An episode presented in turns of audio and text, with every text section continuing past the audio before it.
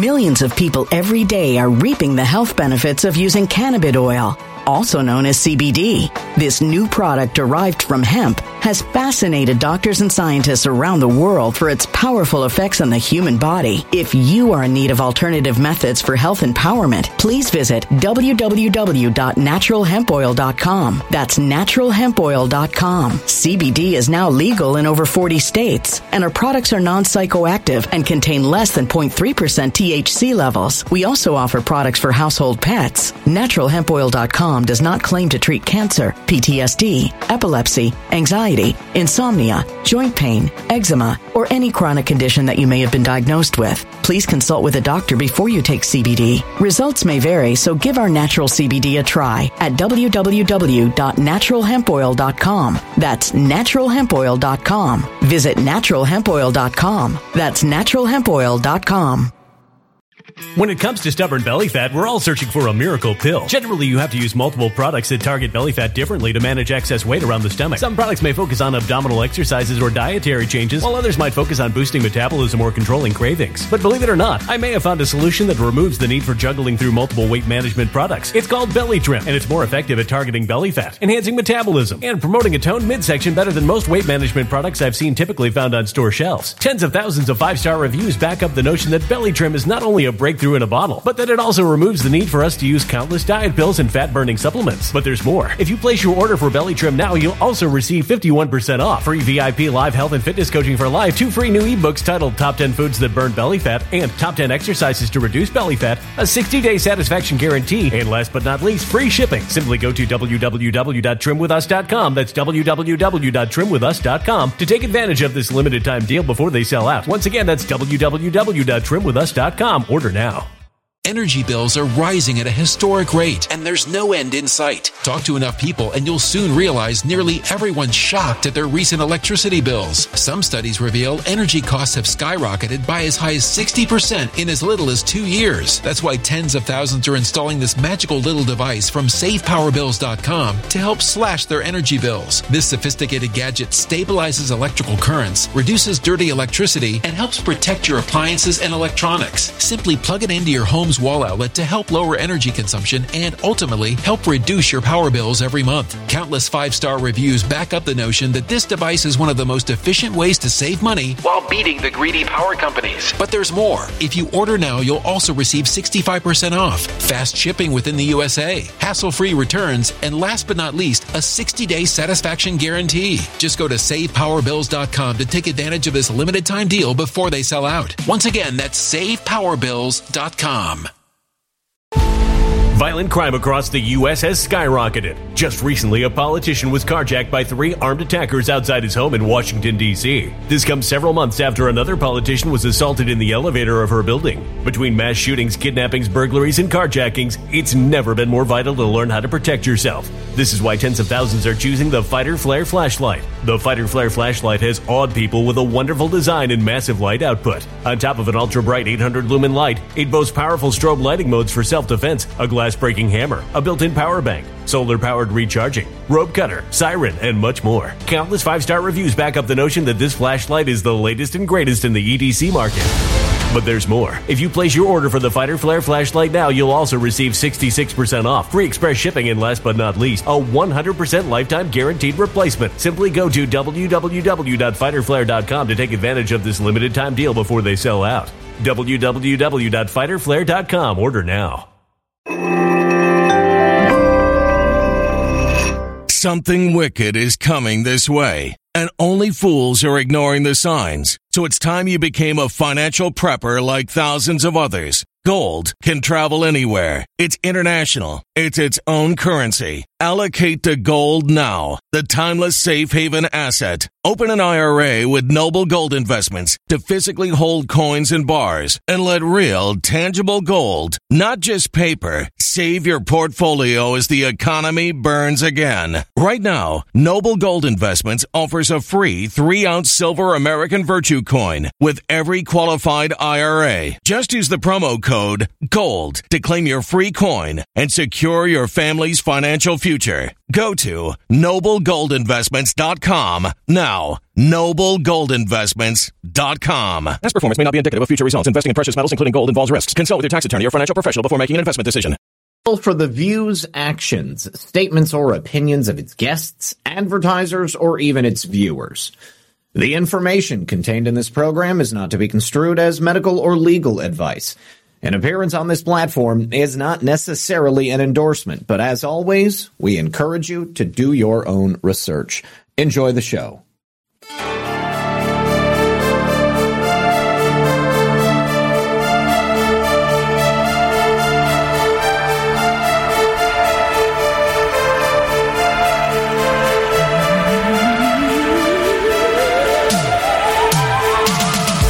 Good evening, everyone, and welcome back to another episode of Saturday Night Livestream.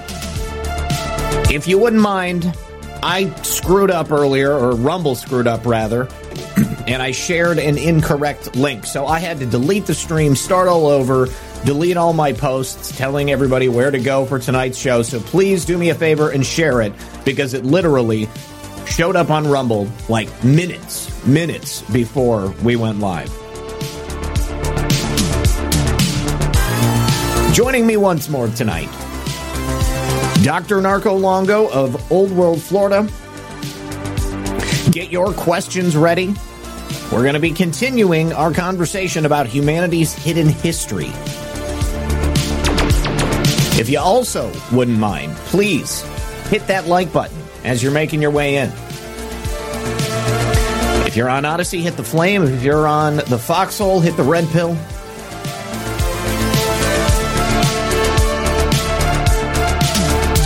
Sure appreciate it. All right. Do me a favor. Sit back, relax, grab your popcorn, and we're going to be right back after this. All right. Good evening, everyone. Thank you for being here.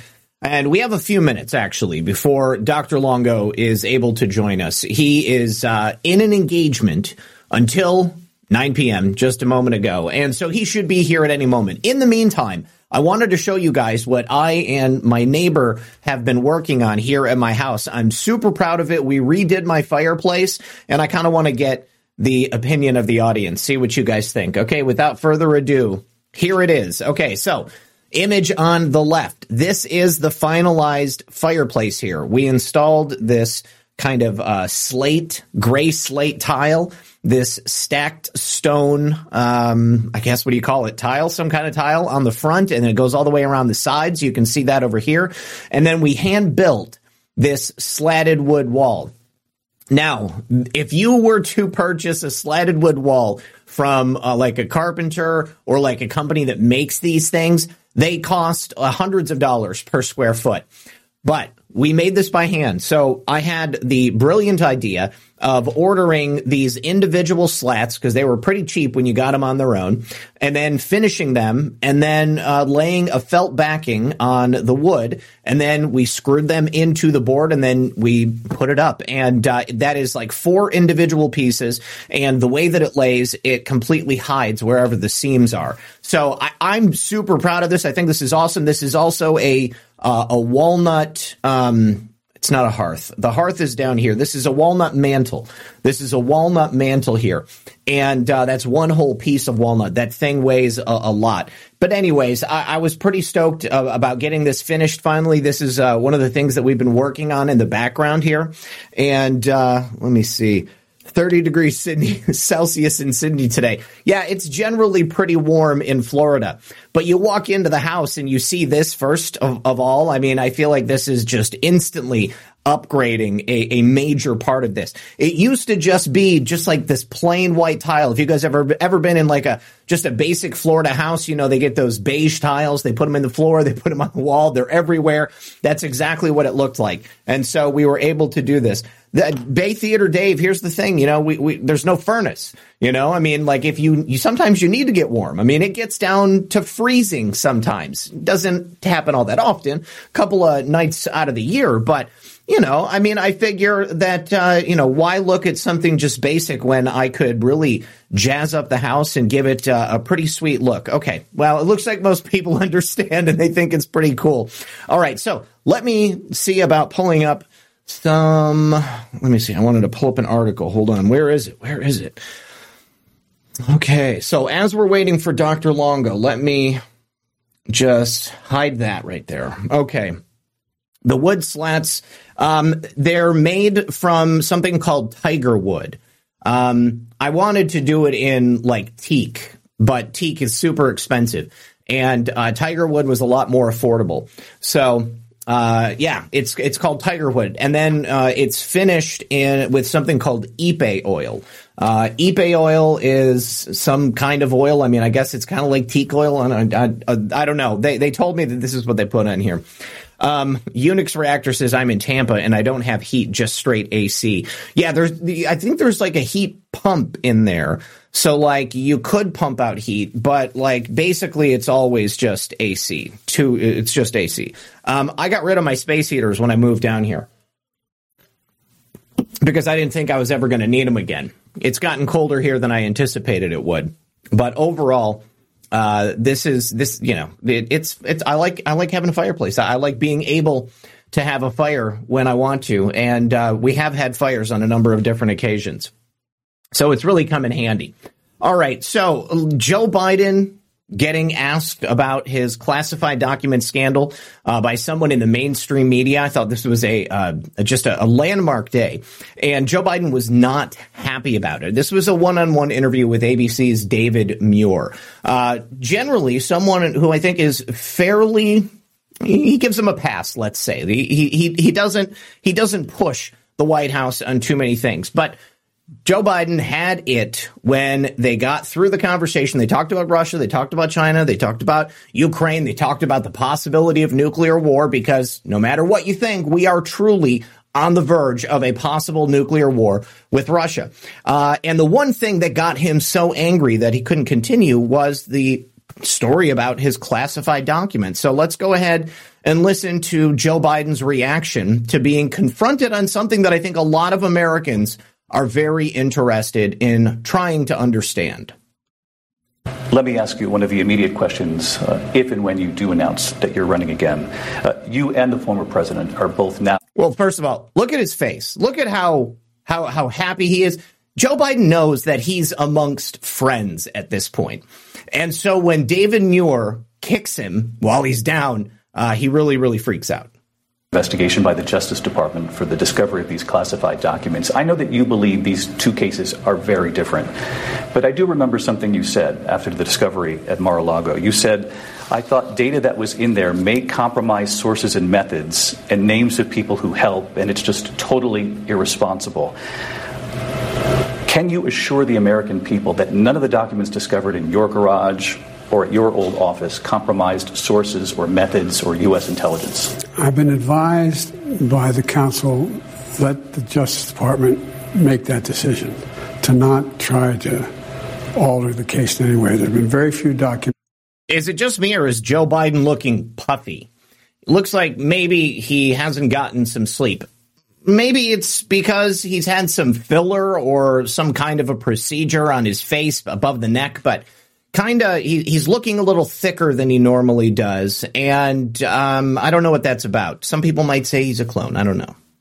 Have been confiscated found in my possession that were in other than in my possession, meaning in my home. All the stuff that was moved out of my Senate office over the years, I'm told there were a couple things that were from 1973 or 74 documents were marked classified. I don't know of anything, and maybe I don't know of anything that is marked like it was, you know, top secret, highly, you know, et cetera. But I, I, I'm told not to comment on that because I don't even know what they are able to, what, what, what they confiscated. There are many who will understand why you can't comment, why your lawyers are saying uh, not to comment. They also saw you, though, comment on former President Trump. And, and so at the very least. Because, look, here's what they were showing. They were, you guys were showing on television things lying on the ground and said top secret, national, you know, uh, code word. And the difference is every single solitary thing I've been asked to do, I've done voluntarily.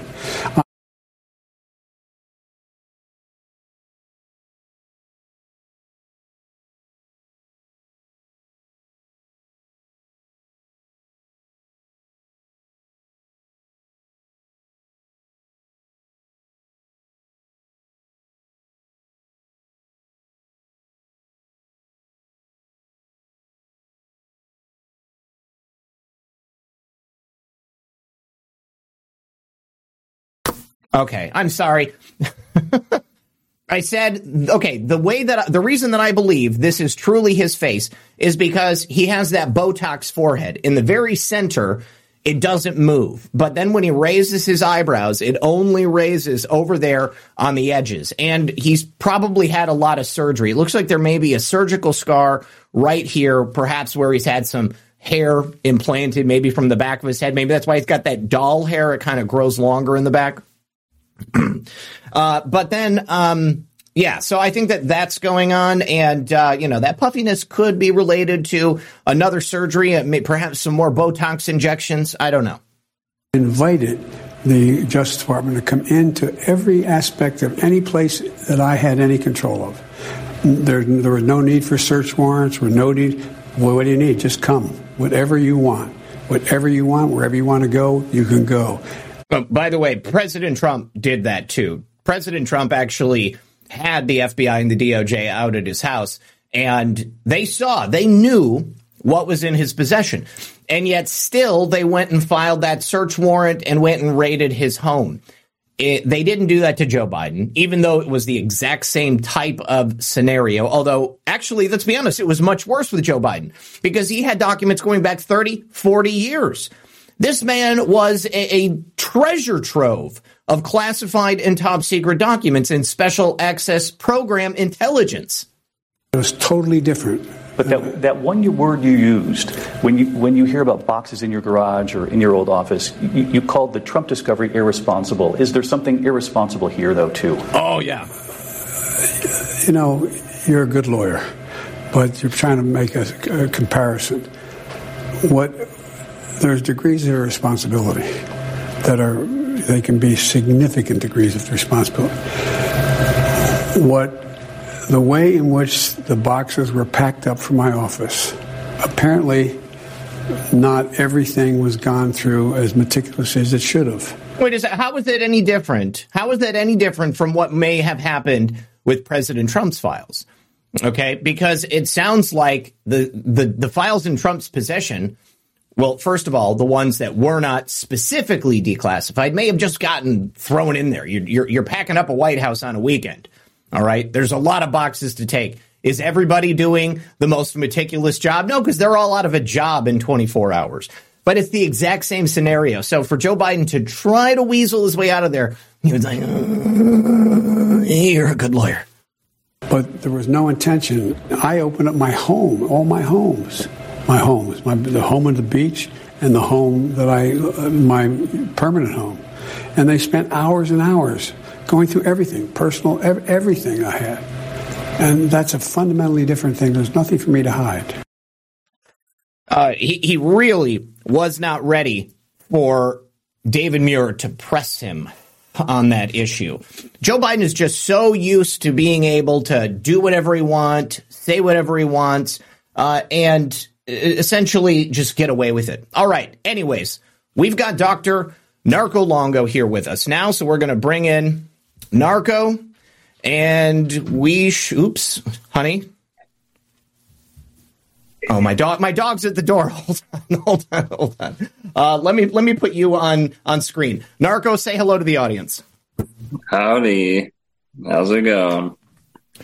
Okay, all right. Welcome back to the show, dude. So good to see you again. Thank you very much for being here. I really appreciate it. Yeah, man. Good to be back, Zach. Awesome. Good to see you. Awesome. So uh, I kind of wanted to uh, begin today um, by uh, by addressing some of the comments I saw on uh, on the last show. It seemed like people okay. there were some people who really took offense, or maybe they were just angry uh, about the idea that Eden could potentially be here in southern Florida. And I mean, I don't know. Am I am I missing something? Was there some other like official location of Eden that was found on Earth. I saw someone mention something about Iran, and I just I wondered if you if you had come across that in your research. I must I'm a bad Christian, I guess, if I didn't if I missed this one. so so I mean, yeah, if you're going off of the uh, Sunday school, you know, history, then yeah, they're going to place Eden and pretty much all of the Old Testament in the small area of Iran, Iraq, maybe a little Syria, a little Lebanon, and Egypt, of course, um, with the Old Testament. But as far as Eden, yeah, Iran, Iraq, really Iraq, probably. So. Because I, I, was I was obviously aware that you know I mean the, the, the Middle East in general I mean that's the the setting for the Bible but I, I, guess no one ever taught me that Eden was supposed to have been there too. Like it was always taught to me that you know the the true Garden of Eden it was never known. You know we didn't know where it was, and you know man and and and woman spread out from there. Mm-hmm. Well, you know when you consider Noah's journey, Noah. Mm, a lot of people think that the flood only lasted forty days. That's not true. Yeah, the flood was at least a minimum of 150 days. Okay, so 40 days of rain and water. And I'd like to remind the listeners, okay, the the uh, floors opened up and the water came up from below mm-hmm. in the flood. So it was raining, but what made this flood special was that the the seal was broken, so to speak, on the bottom, and, and the water oozed up with such magnitude that it that it overtook the whole planet. Now that doesn't sound like a, the Middle East to me. That sounds like it could be Florida, however, that sounds like it could be the southeast United States where you see flooding regularly. Okay, where you see, you know, New Madrid earthquake, Mississippi. Um, uh, some people say it was sloshing around a little bit. Some people say that it ran backwards for an amount of time. So you have all these things going on in the Mississippi. The Nile, however, is very, you know, it's almost like it's the Nile is like one of these kayak, uh, it's like a looks like a white water rafting river in some spots. It's, it's real skinny and small and and a little turbulent in some areas. The Mississippi is a, you know, it is a artery. Mm-hmm. It is a, it is a, uh, but that's beyond the point. So let's, um, you know, I'm not, it's not like I wasn't aware of no, where no, people, I, people I wasn't place, insinuating, wasn't insinuating. The, okay. So I, would like to tell you, um, you know, you're you're in Florida too. Yes. The first coast area, right? You're up near like St. Augustine. Yep. um, doxed, just doxed. Yeah. Well, um, you know, I just um, told people yesterday that kid who beat his sorry. teacher was right down the street, so it's it's okay. Oh, okay. I've, I've, told people sorry. where I'm at. okay, sorry. You'd be but, dead uh, to me, narco. no, we're good. We're yeah, good. I didn't know if that was uh, common knowledge, but um, no, you, you, are you're, you're basically okay. Cool. So, um, you know, in our 1936 mm-hmm. Republican candidate for governor here in the state of Florida, yeah, was uh, E. E. Callaway. Mm-hmm. So he and he was friend the friends of multiple um, U.S. presidents during his life on a writing basis. He would write letters back and forth to multiple presidents, and he was a regularly published um, uh, critic, commentator in all these uh, newspapers, and he was a well-known guy, a political figure, um, a Florida Republican too, and he ran for governor. Okay, and in 1936, and he declared Florida to be the Garden of Eden Okay, so that's 1936. He was going off of the tree life in the area. Mm-hmm. He was going going off of geographic um, or geological monuments described in in the uh, Old Testament. He was going at it pretty much just through the Bible. Now, fast forward to John Saxer in the late 1980s, coming up with his research. He did, did not know the Bible as well as um, he knows it well, but that wasn't the uh, crux of his research. Mm-hmm. um, you know, the meat and potatoes of his research was Greek mythology, and Greek mythology and the Bible do have parallels. But the point I'm trying to make is he found he arrived at the same exact conclusion just going through the Greek mythology and the overwhelming Greek presence in Tampa Bay area and in the first coast area up where you're located we could talk about some Greeks today too. Um, I'm hoping that we will. That that's definitely something that I want to get to. Sure. Real, real briefly before we do, the Janus six nine six six over on Rumble. J A N U S, many faces. To the best of my knowledge, Eden was presumably located in the Fertile Crescent between the Tigris and the Euphrates rivers. Let's just yeah. use that to, to just to, to, talk about your sure. Fertile Crescent down here, uh, because that's something I wanted to make sure that we got into in just a little bit more depth tonight. But please explain away. So there's only one true Fertile Crescent on this planet. The Fertile Crescent physically, that physically literally. If yeah. you're going to interpret the Bible literally, and if any of these places were physical and literal, um, which I believe them to be, um, you know, we're not discrediting any transcendental or allegorical interpretation. Mm-hmm. But if you're going to interpret some components literally, which just about everyone does, then you're going to have to come up with a decent literal interpretation for as much as you can in, in, in that document. If you're gonna, you can't just cherry pick, so to speak. Yes. So with that, you know, E. E. Callaway was finding wood, things you can touch with your hands. All they can do in the Middle East is point to places in buried cities that they have no idea what they are. And in some of these cities, you find 10 layers of civilization. So, you know, they, they're just grasping at straws. You know how much money those uh, desert-stricken countries pull in just by, uh, you know, oh, for tourism, just by laying claim to being the, you know, the birthplace of the Abrahamic religions. Yes. Otherwise, these these places would be irrelevant on a global on a global scale, completely irrelevant. Not, you know, not um, powers to be reckoned with their entire status on a world stage largely is a is a mythological one. You mm-hmm. know, they're what they owe to our ancient um, ancestors, and and whereas this whole thing was wrong, E. E. Callaway puts it perfectly Okay. And he was not just coming up theorizing. He was pulling, him and his buddies were pulling giant skeletons out of mounds. Mm-hmm. So he was seeing giant skeletons. He was seeing petrified logs that had been sawed in uh, Northwest Florida. And the Appalachian, so he was drawing from linguistics, everything. The lake that he was speaking about was Seminole Lake. Seminole meaning first, mm-hmm. the very, you know, a Seminole undertaking. Yep, yep, yep. Well, that's the Seminole Indians who happen to be six foot four average. Okay. Um, partially descended from the Timucua in part, a little bit, not entirely, but the Timucua were over seven feet tall. So you had giants in the Old Testament, but E. E. Callaway puts it perfectly in uh, when the New Testament was being written and translated, um, you had sorry written and the Old Testament was being translated.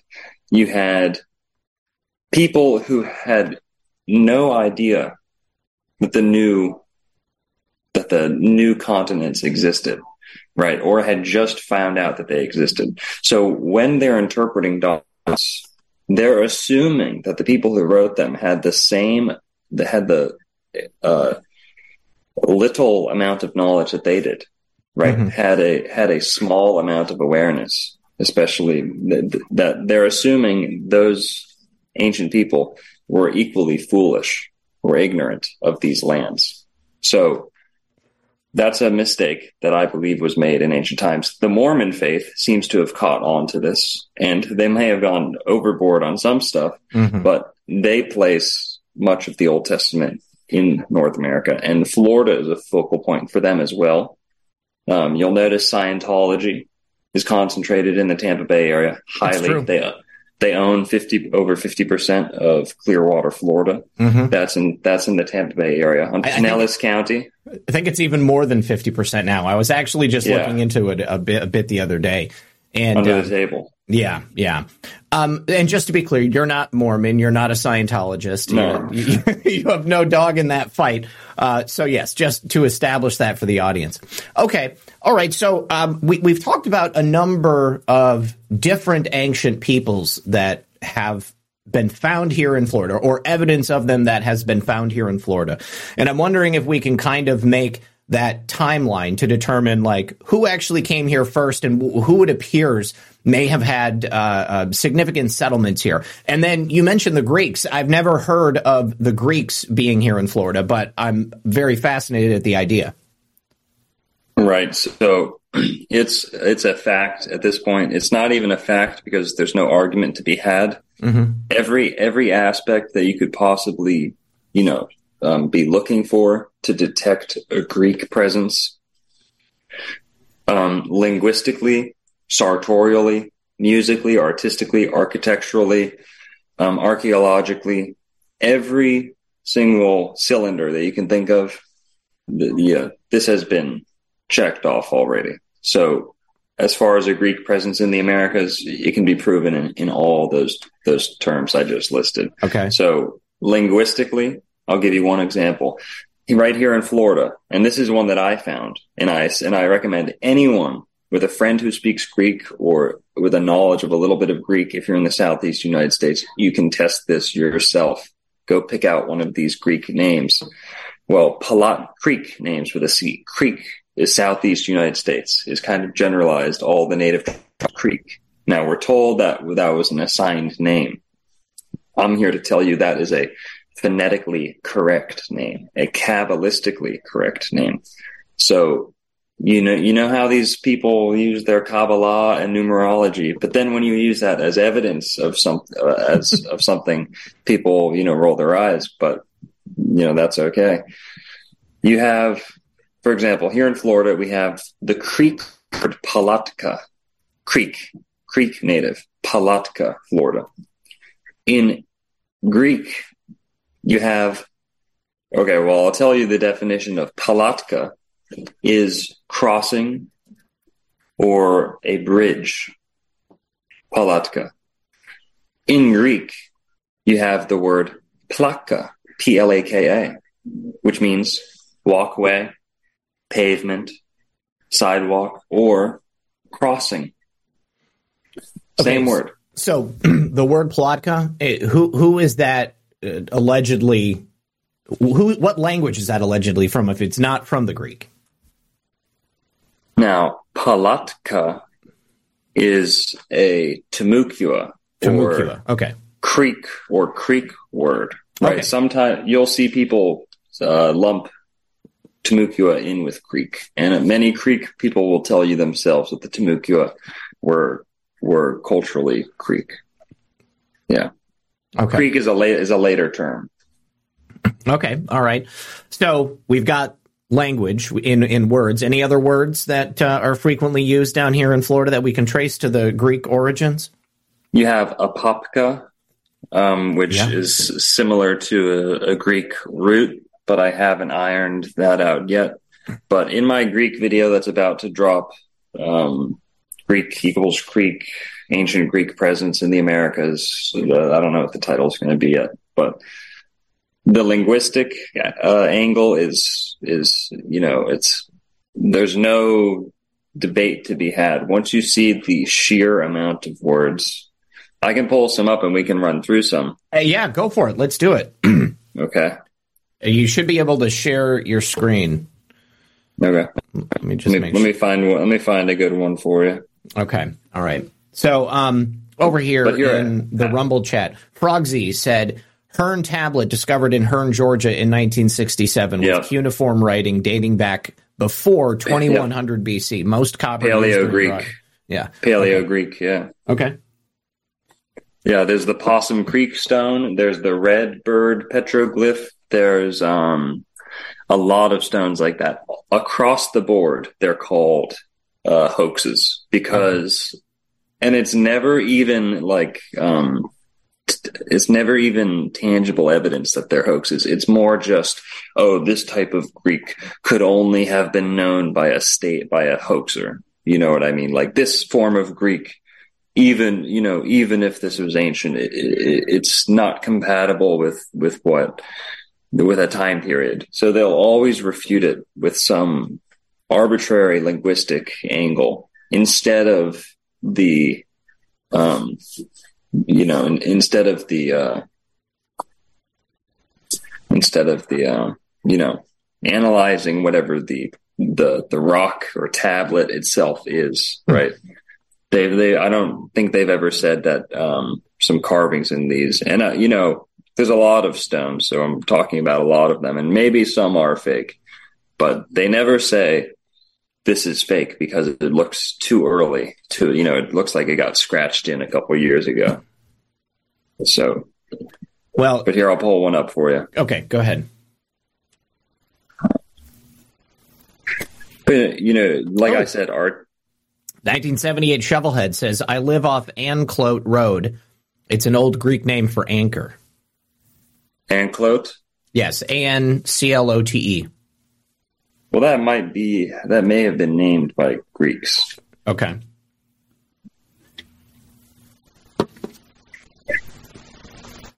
Um, okay, here, there's another one. Um, Opa-locka, Opa-locka, Florida, Opa-locka. Then you Opa!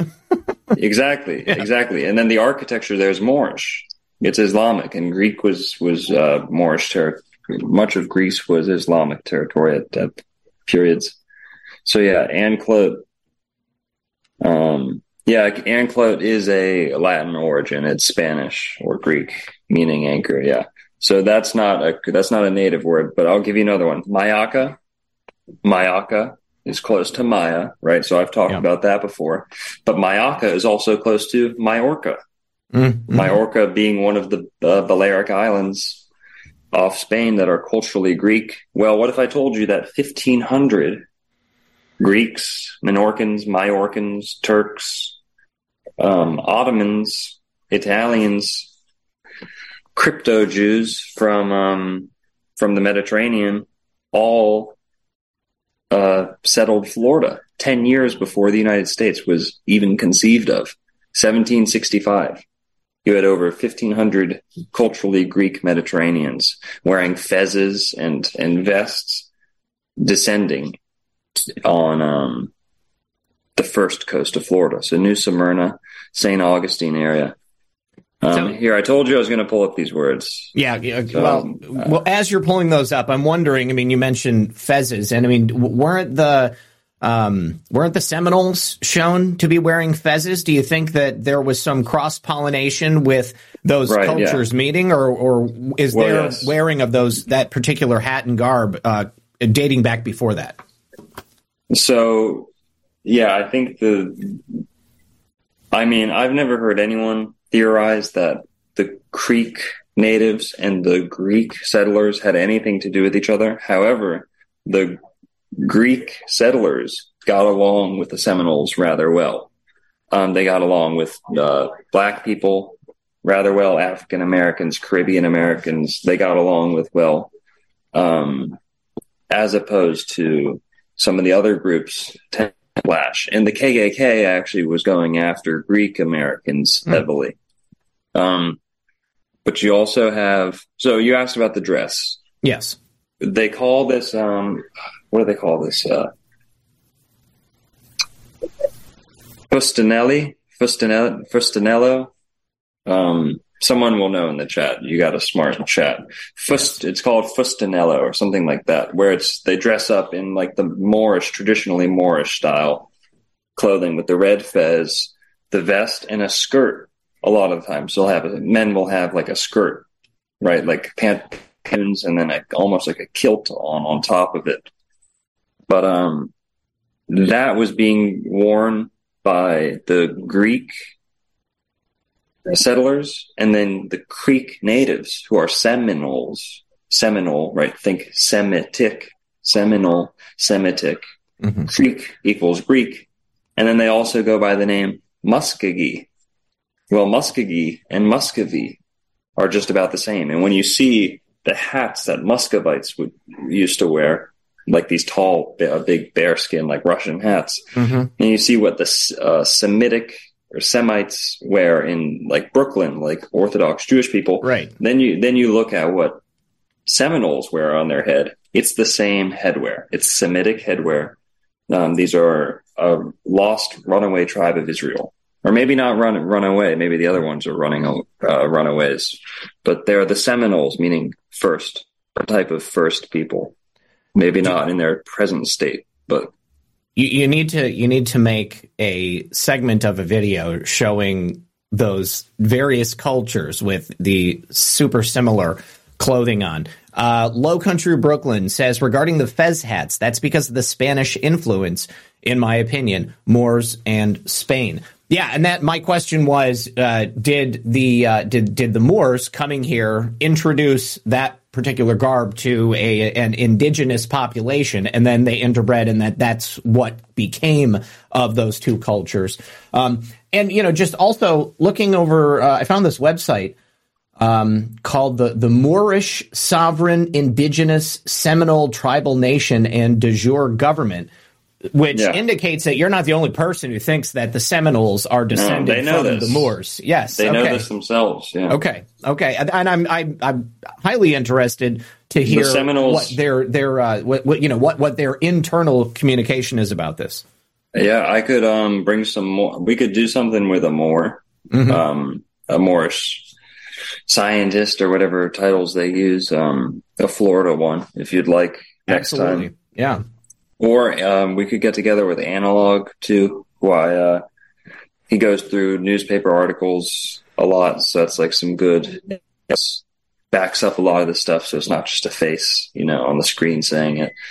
But um, can you see the words that I've pulled up here? I can. And Lowe also says, I think the Spaniards brought it over because the Moors in added invaded Spain in 1099. Yes, so this is true. Yeah, I mean, this is like the mainstream history. The sport, the, and I talk about this on my channel. Um, for those that haven't seen it, the Moors were kicked out of Spain 1491, and Columbus immediately, within months, uh, suits up for a voyage and heads directly to what he would later call paradise, the promised land, Garden of Eden.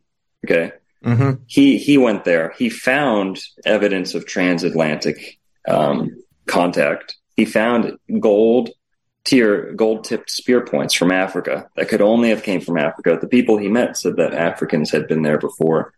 Um, so it, but they obviously they don't say anything about looking for people or searching, hunting. But when you understand the context of his voyage, it may not have been Columbus's initiative himself.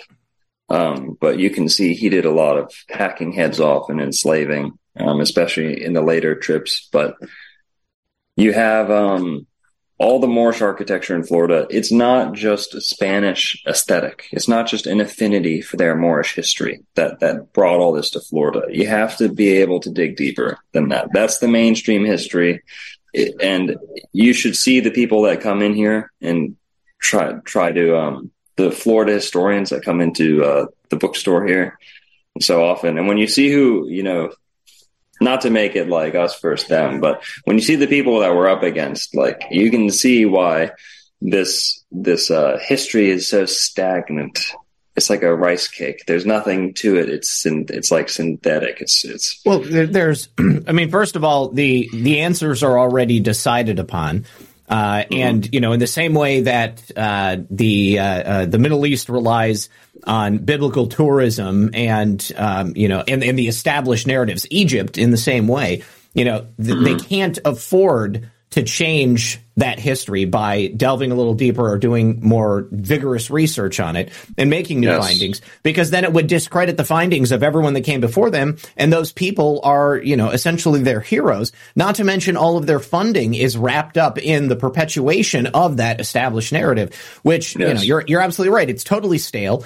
It, it- it's it's uh, it's like eating a, a styrofoam popcorn ball. Like you know might look like popcorn but it's definitely not popcorn and it's not going to sustain you and uh, you know you, you'll, it'll never be anything other than what it is unless we can break through with information such as this someone had asked cyberspeed had asked if you'd ever debated with biblical archaeologists regarding eden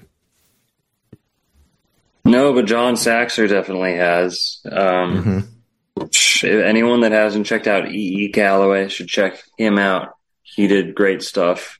Um, John Saxer is all featured on my channel. It's hard to find him anywhere else. I've never Um, seen him. I've never seen him anywhere. you know, and here's the thing. You know, I feel We like can, we can go through. what I have so- articles. I have a lot of articles from different people up until uh, 19 up until the stock market collapse, 1929. Th- This was like common knowledge that Florida was Right. the Garden of Eden, it, or it was a candidate for the Garden of Eden. Mhm, Okay, mhm. it wasn't until after then, and you have your whole mm, who's getting the Holy Lands after World War II. Mm, you know that you get your uh, everyone shut up about the Holy Lands, and we're giving it to certain people for a certain reason, and and and now you see kind of even a bigger motive. And let me ask you this: Who lives Yeah. in the Holy Land? Jewish people, right? Sure. Jewish people, Yeah. uh, predominantly live in the Holy Land. What state is it that I'm putting forth as a potential op, you know, contender for the promised land? Florida. Uh, the state that happens to be termed Little Israel has some of the highest concentration of Jewish people on the planet. Um, yeah, I think they, I think they're uh, betting on both both sides of the ring themselves, right? I can I see think- it. Right. I think you have more bagel shops in Florida than you do in Israel. I think you have more, you know, a lot of stuff. Certainly, you've got more land, so I'm sure there's a lot more opportunities. Here's Mm-hmm. the thing, you know, as truth tellers, I feel like we are we are constantly questioning the official narrative. And on a subject like this, I feel like it's so difficult for people to consider anything other than the official narrative because they've been told and that this is the way it is and it's part of their belief system. And so everything about who they are and you know what they believe uh, about the way the world works is wrapped up in that belief system. And so to get yourself to move outside of that calls all of that into question. It doesn't mean that uh, the fundamentals of who you are, what you believe, your faith have to be questioned or are something anything other than what you believe them to be and your understanding of them. But I feel like it's just so fundamental to understand that people in power will lie about things and they will obfuscate the truth and try to make you believe you know that things are not the way they truly are. I mean, I think we can look at so many other subjects objectively and say, yeah, obviously we've been lied to, and the things that they've tried to make us believe are just not the case. And so, I, you know, is it that it's not that hard for me to believe that Eden might be here in Florida and not necessarily in the Middle East? I, I think that that's just as possible. hmm Now, you know, the, the, uh, much of the war in the Middle East, the last 20, 30, 40 years has been fought from, from the golf courses of Florida. Okay. and has been, has been waged by Florida, um, the, what's their dynasties, the Bushes, um, Bushes, you know, they're a Texas family. Yeah, but they're Sure. a Florida, Florida family too. I valeted Jeb Bush's car on Palm Beach. You know what he tipped me? not much. Five bucks. Two bucks. Two bucks. Are you kidding? Yeah. yeah. Jeb Bush. Wow, Jeb Bush. Was that while he was wasn't he governor down here? No, that was that was later, much later. This was Okay, after he ran this was after he ran for president too. Mm-hmm. Yeah. Okay. But um yeah. You know, some some people are onto it. Trump is down here. Mm-hmm. Trump picked Palm Beach for a reason. Mar-a-Lago, a Moorish palace, Mm-hmm. a Moorish splendid, you know, um, palace, magnificent. And that's a Moorish building with some caves underneath it, uh, tunnels, Oh, are there bunkers. caves? Are there caves? There's- really? I, I wasn't aware of that. There's bunkers underneath it for sure. Yeah. Definitely. Well, I, I mean, I, I know the whole thing about it being the Winter White House before Trump Right. bought it, but Here, you want to talk about these uh, Greek, Greek yes, I'm words? sorry. I'm sorry. I I, I digress. right. Go go ahead. So on the left here we have Gr- uh, Greek words. On the right we have Greek words, Mm-hmm. And you're going to see phonetically they're going to be near identical, and the meanings in some instances in some instance, instances are going to be identical. Mm-hmm. So I'll do my best with the pronunciation here, but ethaloikio or ethaloikioi eshaloki, meaning Cherokee or original people. Mm-hmm. In Greek, in Greek it means noble. Greek Ganadas. In Creek Kanat. Or Cherokee. This is Cherokee. So Cherokee, relative of the of the Greek, cousin brothers to the Creek. Uh, Huis, Dio, Suto, G. Let's find a good one. Ilo and Kilohi. Kakatechnio, Kaktunta. That means straight edged used by athletes and a scraper used by ball players. So same use Yeah. of the word. Kakotechnio and Kaktunta. A chief, Kanan, and in in Cherokee, Kanuga, war chief. Mm-hmm. Here we go. An assembly in Greek, Karanos. In Cherokee, Karanu, assembly house. Wow. In Greek, Katis, herald. In Cherokee, Kahitis, speaker, herald. In Greek, Karuks, stopping place, way station. Um, scary. Uh, that one's not that close, but con- contest, Mo- Mona contest, and in Cherokee, Mona ball play. Hmm. Identical. Nika, titan of Greek uh, mythology. Anika, rival of Sutoji. Ogegis, one not killed, and Uchei, name of a dragon or serpent. Uktena or Auktena, declared healthy, and in Cherokee, Uktena, divining crystal for health.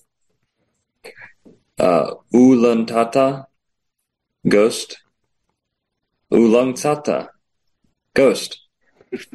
so Creek and Cherokee, near identical, many instances. Yes. Skia, Achina, Styx, Stitchy, Tanawa, Chlanawa, um, Talii, Talihi, Theatas, Techata, Theatron, Techanan, Thrax, Chekskiri. Uh, that one's not that close. Typho, Tathdoi, Tathdo. I don't know how to pronounce you these, know, of course. e- even but- for the ones that are not like fully similar, you, you still have like the initial sound and stuff. Right. Wanderers, both meaning of both. Alomenu, Alomenoi, Elohi, and Elohi. Elo- I mean, Elohim. that's yeah, exactly. Elohi, Dakos, Dakwa, Dasis, Dachi, Chinchana, Tikana, and that other one we we talked about. Mm-hmm. But um, here's some. Um, here, I'll just we'll flip through it. Uh, you know, you get your Mohawk Indians or Creek or Cherokee re- related, Mm-hmm. and what culture is most famous for their Mohawks? The Greeks. Absolutely. Yeah. Um, you have Greek mythology littering the United States. That thing was built before 1897. Okay, before they sawed down the forest. You think you would have known if that was there? Hmm. If, if Yeah. there was 50 foot trees all around it? I think Certainly. structures structures like this were all over the United States. And when you see the pictures of this being built, it's already built. The scaffolding's up and all, everything's already there. So what Uh, happened to what happened with that? Did they Struct- just tore it down? Oh, that's still there in Nashville. Go to Oh, Nashville. Tennessee. Oh, that thing's still standing. That's a Oh, wow. that's a replica, replica, exact replica Mm-hmm. of the Parthenon. So here, I got to go turn my AC. Um, you're not hearing a lot of noise, are you? No, I don't hear anything at all. Is my audio okay? Good. Your audio's perfect. Yeah. nice. Yeah. So as long as you're comfy cozy, you can go ahead and leave it on. Okay, if if there's too much disruption, I can go turn my AC off. Just let me know. Um, yeah, let me t- flip through some stuff here. This is just kind of like my file that I used for um, for the video that I just put together. Here's a Greek man in the s- 1700s. hmm I mean, that looks like a Native American to me, with the think so. mohawk and the, Yeah. the. It looks like Daniel Day Lewis in uh, Last of the Mohicans, right He, there. he does. He does. No, spot on.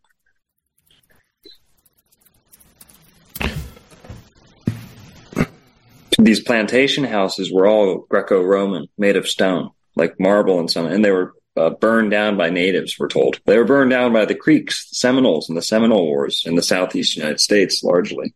Mhm. The largest amount of money our government ever spent fighting a group of natives, the longest conflict the um, bloodiest conflict with natives, the Second Seminole War alone fits all those. There's three Seminole Wars. The second one alone is all the things I just just uh, listed off, and they were burning every single major plantation house, you know, stone structure, whatever you call it, mill, this and that. Uh, they all these structures were repurposed in the antebellum period as mills and plantations, and you know, slap a few slap a few gears on it, and you've got a sugar mill. well, these are stone ruins out in the woods of nowhere that are not, you know, maybe they were used as that, but there's something else going on here. This Greco-Roman um, motif that you find all over the Southeast United States. It is no coincidence whatsoever that every state previously under Creek territory, native Creek territory, has a city by the name of Athens. Really? Greeks at every single one, except Florida, which has multiple cities nicknamed Athens. So DeLand, Florida, was nicknamed Athens, and you have uh, Tallahassee as nicknamed the Athens of ancient America, Tallahassee, because of the philosophers that it produced in ancient times. Believe it or not, but um,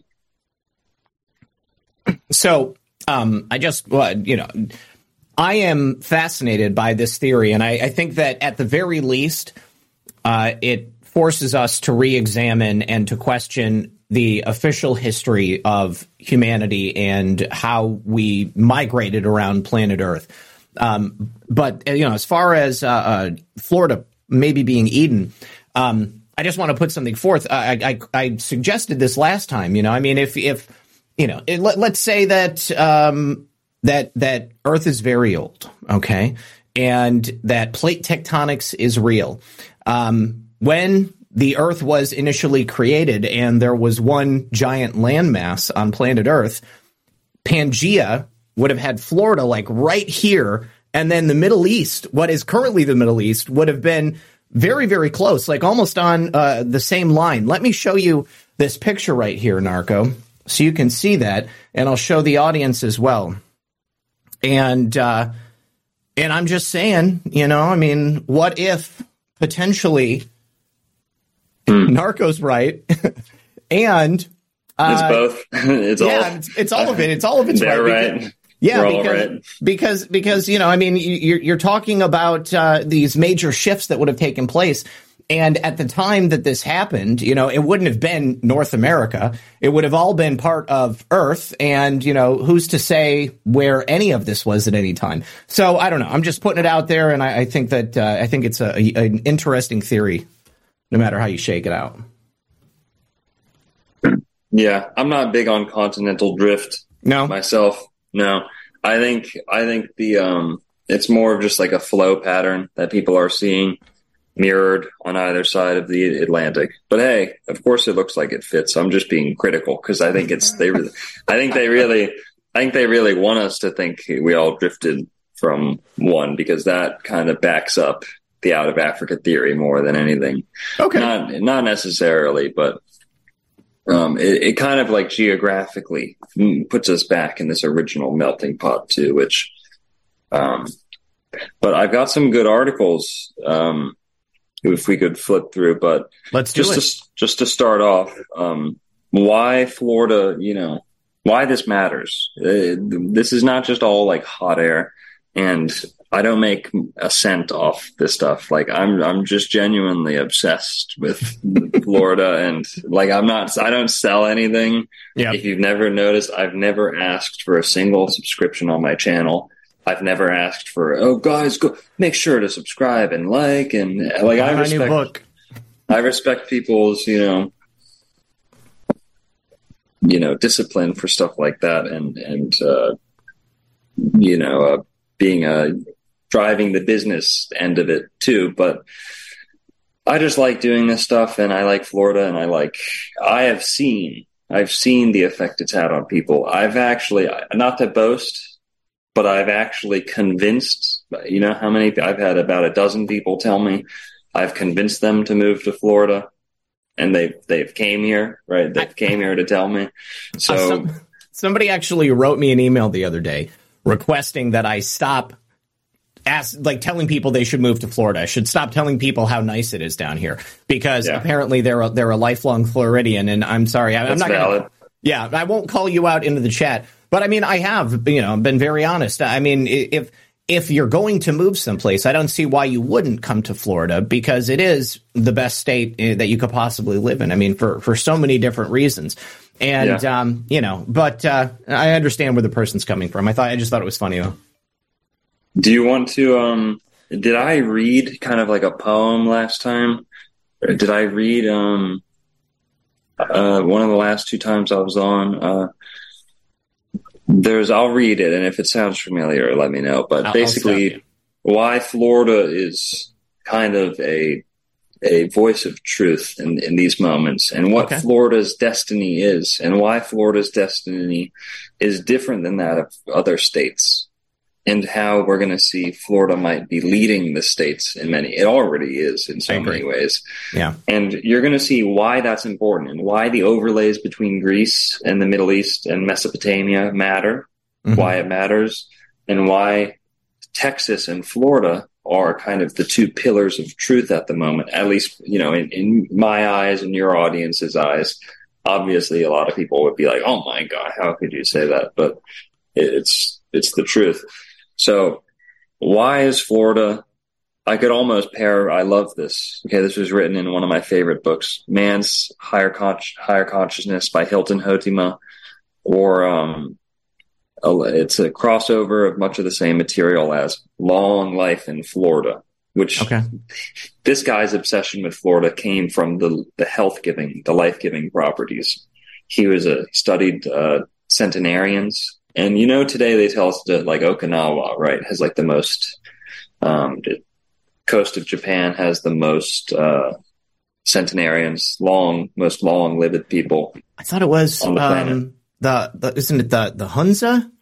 Patrick Flanagan. Hang on just a second. Patrick Flanagan is a well, he was a child genius who like he was like a rocket scientist at like the age of 16 and he also looked into uh who was living the longest and if I'm not mistaken, I thought it was like it's not the junta. The junta that, that's like a terror organization or something like that. Patrick Flanagan, hold on, uh, and he he has so it has something to do with the specific uh, uh, crystalline structures that are growing in the aquifer that their water is coming from. Like there is uh, uh, specific quartz crystals there, and uh, apparently, Yeah, yeah, gives people long life. But I'm sorry, c- please continue. I want to hear this poem. Sounds like Florida. That sounds Yeah. like Florida. The Seminoles, the native Seminoles, were living to 95, 100 years average out in the wild. 6 foot four. Okay. The native Timucua, who were here when the Europeans first showed up in the 1500s, allegedly, were over seven feet tall. Okay. Mhm. Seven and a half feet tall in the, in the Europeans' words themselves.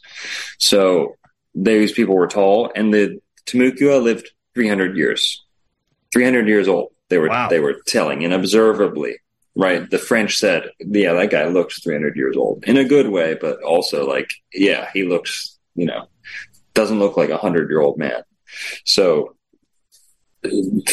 Florida was a land of, you know, I'm, if someone hasn't skimmed through my channel, I understand it. It might sound like a lot of claims, but, um, no, Florida was a land of giants, long living people, long life, immortal giants. Exactly what you hear being depicted in the Old Testament. And mm-hmm. that's exactly what people like E. Callaway were picking up on. So Hilton Hotema is just Millions of people every day are reaping the health benefits of using cannabis oil, also known as CBD. This new product derived from hemp has fascinated doctors and scientists around the world for its powerful effects on the human body. If you are in need of alternative methods for health empowerment, please visit www.naturalhempoil.com. That's www.naturalhempoil.com. CBD is now legal in over 40 states, and our products are non psychoactive and contain less than 0.3% THC levels. We also offer products for household pets. NaturalHempOil.com does not claim to treat cancer, PTSD, epilepsy, anxiety, insomnia, joint pain, eczema, or any chronic condition that you may have been diagnosed with. Please consult with a doctor before you take CBD. Results may vary, so give our natural CBD a try at www.naturalhempoil.com. That's www.naturalhempoil.com.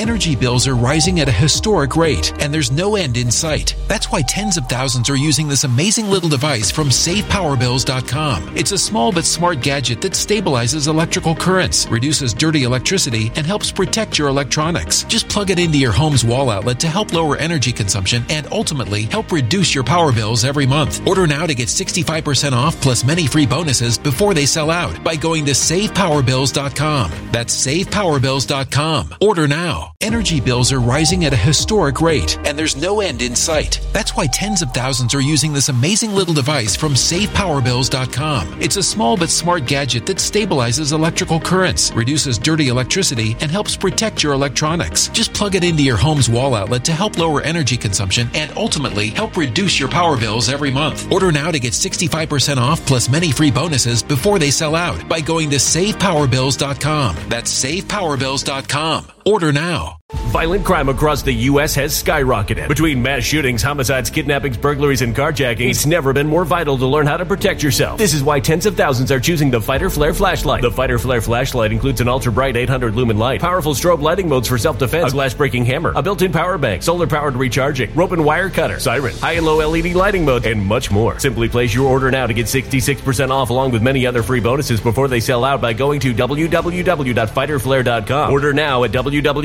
www.fighterflare.com.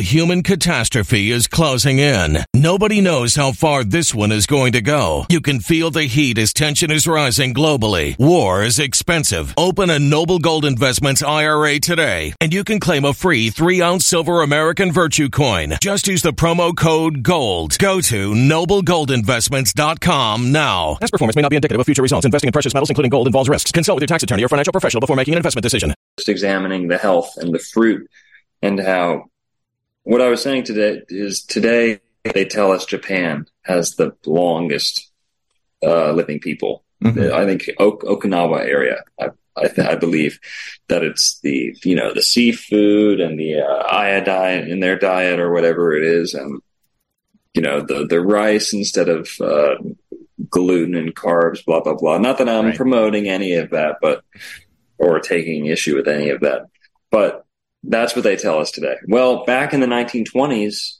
it was Florida. Mhm. Florida was the place to be for health, wellness, longevity, the spring water, the sunshine. You know, the guy who built the Coral Castle, Mm-hmm. Ed, Ed Leedskalnin, moved Yep. here just just for the health, just to feel better, just for that's what he says. Obviously, he's probably lying. He's being very cryptic about it, but that's the story he put forth. So, and you know how many presidents were given a doctor's order to go down to Florida? Okay, at least three of them, at least presidents in the 1920s were sent a doctor's order go down to Florida Mm-hmm. and get water or sunshine or produce. And these were one of, you know, a doctor's last measures was to say, you know, my, my pills and my made up fucking petroleum bullshit pills aren't doing anything. Yep. So go down, go down to Florida and you're going to feel better. And you can, you know, if I can't make a buck off you, uh, at least I can make a buck off, you know, you'll, you'll thank, thank me for telling you to go to Florida. Right. so Rockefeller ended up in Florida. Mhm. Flagler, his, his partner ended up in Florida. Ford ended up in Florida. Edison ended up in Florida. I mean, hello. Yeah. You know? Yeah. And you, people say it costs an arm and a leg to live in Florida. That's not necessarily true. In Yep. some areas it is, but your cost of living goes down immensely. So Mm-hmm. you, you know, the real estate might be expensive and hey, I don't blame it. I don't blame it, you know, but your cost of living goes down immensely. A poor man can live like a trillionaire in Florida Mhm. with the produce, the weather, the the uh, real estate. You know, I live in a van. I wake up closer to the to the beach than the millionaires do. You know, Right if on. I'm if I'm right up on uh, A1A, so it's right there for the taking. People complain about the lack of views, and I'll give you my take on that. It's a testament to how wonderful Florida is that people live there with absolutely nothing to look at except of what is directly in front of you. Mhm. And I think there's a kind of a philosophy to that as well. People in Florida are not gazing off in the distance. You can never be anywhere but present in the exactly where you are because Yeah. you there there is no romanticized landscape far off in the distance. You're Well, right there's- here. There's no grass on the other side. I mean, you're already in paradise. So Yeah. why would you want to be imagining yourself anywhere else? So real quick, before you uh, jump over to that, um, uh, the poem, I want to tell you a little bit about Dr. Patrick Flanagan because I pulled it up and this might be something that you may want to research yourself, uh, hearing about it. So, uh, I said he was like a 16 year old rocket scientist at the age of 11. He developed and sold a guided missile detection system to the United States military. Dr. Patrick Flanagan. He's, he's brilliant. And at age 17, he gained his air pilot's license and was employed by a think tank at the Pentagon. He was a consultant at the NSA, CIA, at NASA, Tufts University, Office of Naval Research, and Aberdeen Proving Grounds for the Department of Unconventional Weapons and Warfare. So he's got a ton of patents. He invented this thing called the neurophone, which is supposed to allow you to absorb information faster than just doing it on its own. But his research on hydration leads us to the point that I was trying to make.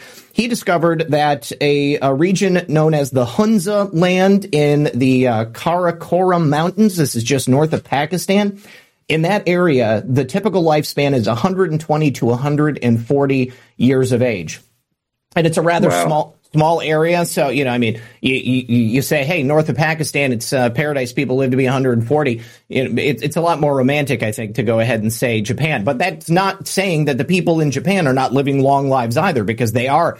And e- and even even when they get to be older, they're typically in better shape than somebody uh, of an equivalent age from, you know, say a, a Caucasian or European or something like that. But his discovery showed that there was something in this water. Uh, yeah, it was a- fourth fourth phase water is probably what it's going to boil down to. Fourth phase water is found in Florida water as well. Okay, they just okay. won't they just won't do any testing down here because Zephyrhills uh, owns the largest amount of rights, or Nestle.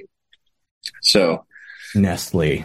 Yes, ne- ne- Nestle. Nestle owned all the water up north too while I was there. Mm-hmm. All right, all right. So he, let's hear this poem. I want. I, want to. Well, it's not. It's not a poem, but it is Oh. like romantic, and it's it's beautiful. And I, I, you know, I love uh, reciting this. I can almost paraphrase it. I can almost uh, get it at this point. But this was written by. Oh man, might not might cut off at the uh, end here. But why is Florida destined to rise to greater heights than any other state of this nation? Because she has the same isothermal zone as did ancient Thebes and Luxor when they flourished in the valley of the mystic Nile.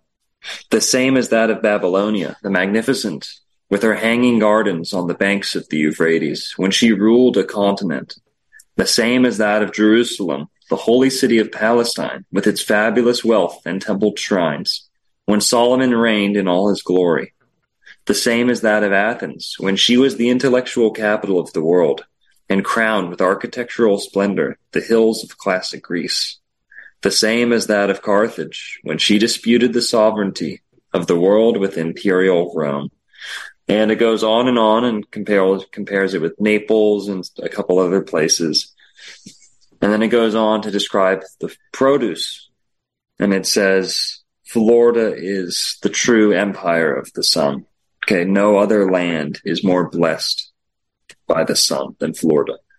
In wintertime, in summertime. The produce here does better in poor soil than anywhere else on the planet with the best soil you can buy. Mm-hmm. That's a fact. You can take it to the bank. You know how many millions of gallons of irrigated, shipped in artificial, essentially artificial water brought in to California to supply their their artificial industry that mm-hmm. they have cre- created on what's barren land and what yeah. was large what largely was a uh, salty ocean bed not too long ago. Mm-hmm. So it's like salted land. All the, you know how much water they bring in? Millions, yes. millions of gallons to irrigate it just to bring about a comparable citrus level to Florida, mm-hmm. which even despite the, the, um, you know, there's only so much land that you can grow citrus on in Florida. You can grow it pretty much all over, but I'm saying uh, competing with the real estate competing with the um it's not like California where they, you have these vast expanses um you know uh of of land that could hang on so I think someone just tried to come in but um blah blah blah so yeah Florida it's you know there's this theory that intellectual or philosophical powerhouses only come about in um, subtropical, not paradises, but well, I guess paradises. And people's first counter to that would be like, oh, well, what about what about um, the Himalayas? You know, oh, isn't that a philosophical? Um, no, those people were pushed up there. Those people mm-hmm. have retreated there historically, and right. and throughout time, they've they've said from a tactical point of view, we're going to stay in the mountains not from a spiritual point of view. Mm-hmm. And they actually, they founded many of their traditions on spiting the conditions that they live in rather mm-hmm. than um, seeing them as fostering, fostering life and learning and such as that. And there's not, also not much learning going on. It's more of a stripping down of, of, um, barriers and, you know, the whole sure. aesthetic, aesthetic lifestyle is not, not much intellectual thought going on, believe it or not. It's more, um, you, you know, you like get the clearing idea. the room and flatlining, basically. Exactly. Yeah. Exactly. Yeah. So now, it's no coincidence that we have a Italian governor here fighting the good fight. Flor the parallels between Florida, Florida, and Ida Lee, right? They bear their name from the same goddess. Okay. Ida. Ida, a Greco-Roman goddess. You want more, you know, Greek Greek yeah. overlays? Flora, Florida takes its name from two Greco-Roman goddesses. Flora, the Greco-Roman goddess of uh, springtime, vegetation, flowers, of course, flora. We get all word for flora from flora. That's uh, flora, meaning goddess of flowers, too, and Easter, like an Easter goddess, right, right, right around Easter time. Then you have Ida. Ida who was a Greek goddess who was the nurse of Zeus or Jupiter, who was the, um, or potentially the mother of Minos. That's Ida. Ida is very likely where we get Eden, the myth of Eden. Ida is a peripheral character of the Garden of the Hesperides, where you get paradise. The three daughters of the evening is Eve. Right. So this is the Garden of Hesperides, a Greek myth. And why am I comparing it to the Garden of Eden? Because they're the same myth. What does it have to do with Florida? Well, the highest concentration of Greek people outside of Greece, Tarpon Springs, Florida, most Greek city in America. Why'd they come here? It wasn't just for the sponge fishing, because there was a, a comparable colony on the East Coast too, up near where Zach is. New Smyrna means New Smyrna. Smyrna is an ancient Greek city. Mm-hmm. And um, Smyrna is an ancient Greek city. And New Smyrna. Well, I have a video of a reporter saying New Smyrna should actually be called Old Smyrna. The ruins that they were finding there. Really? Um, yep. Ruins, mysterious old fort, stuff like that. Mm-hmm. Yeah, and all the people moving there for some reason. And they indentured themselves as servants, the Greeks and the Menorcans, uh, to come to Florida. They indentured themselves under Scottish rule. Scottish. Not many people know that Florida was a Scottish and Greek colony. East Florida was a Scottish Greek colony during the British period. We're told it was the British period, and oh, not much, you know, next to nothing happened during the British period, we're told in Florida. Well, that's not true. Uh, it's just that not not much was going on, you know, English speaking wise. Well, the Scots spoke English, but you had Greek, Greeks, Minorcans, um, yeah, Mediterranean people wearing fezzes and, and vests, peopling Florida by the thousands between eight, 1765 and about 1910. So in 17, 1765, you had New Smyrna founded. 1876, you had Tarpon Springs founded. And the, the vast majority of the Greeks were already in Tarpon Springs by 1910. So, okay. wow. I, I, I, today, uh, up near you, you have 60,000 Menorcans descended, 60,000 people descended from the Menorcans up by you. In Tarpon Springs, you probably have close to, uh, I don't know. I don't, I don't even know what the uh, population is, but I know it's between 10 and 20%. 20% of the whole of Tarpon Springs is Greek. 10% still speak Greek in the home. So that's pretty, pretty damn so, Greek.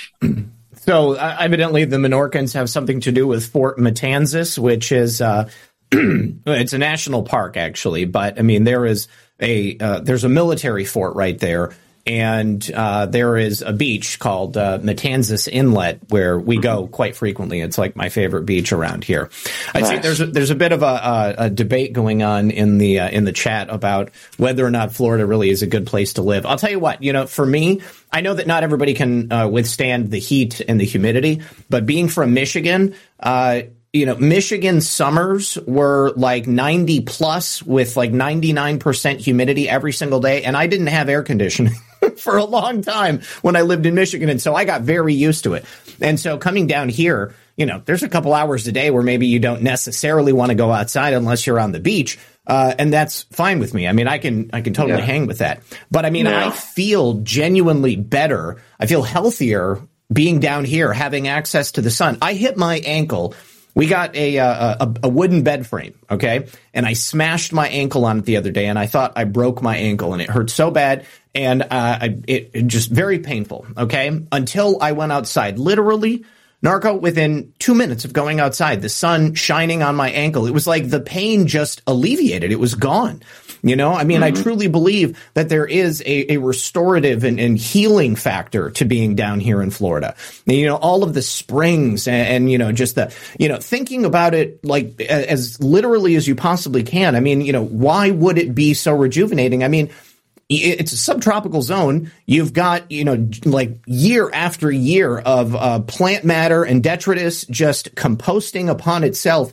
And all of that uh, all the material and all the uh, the energy of those things, you know, they continue to compound, and it just feeds the plant life and and you know all of the life that's down here. Mm-hmm.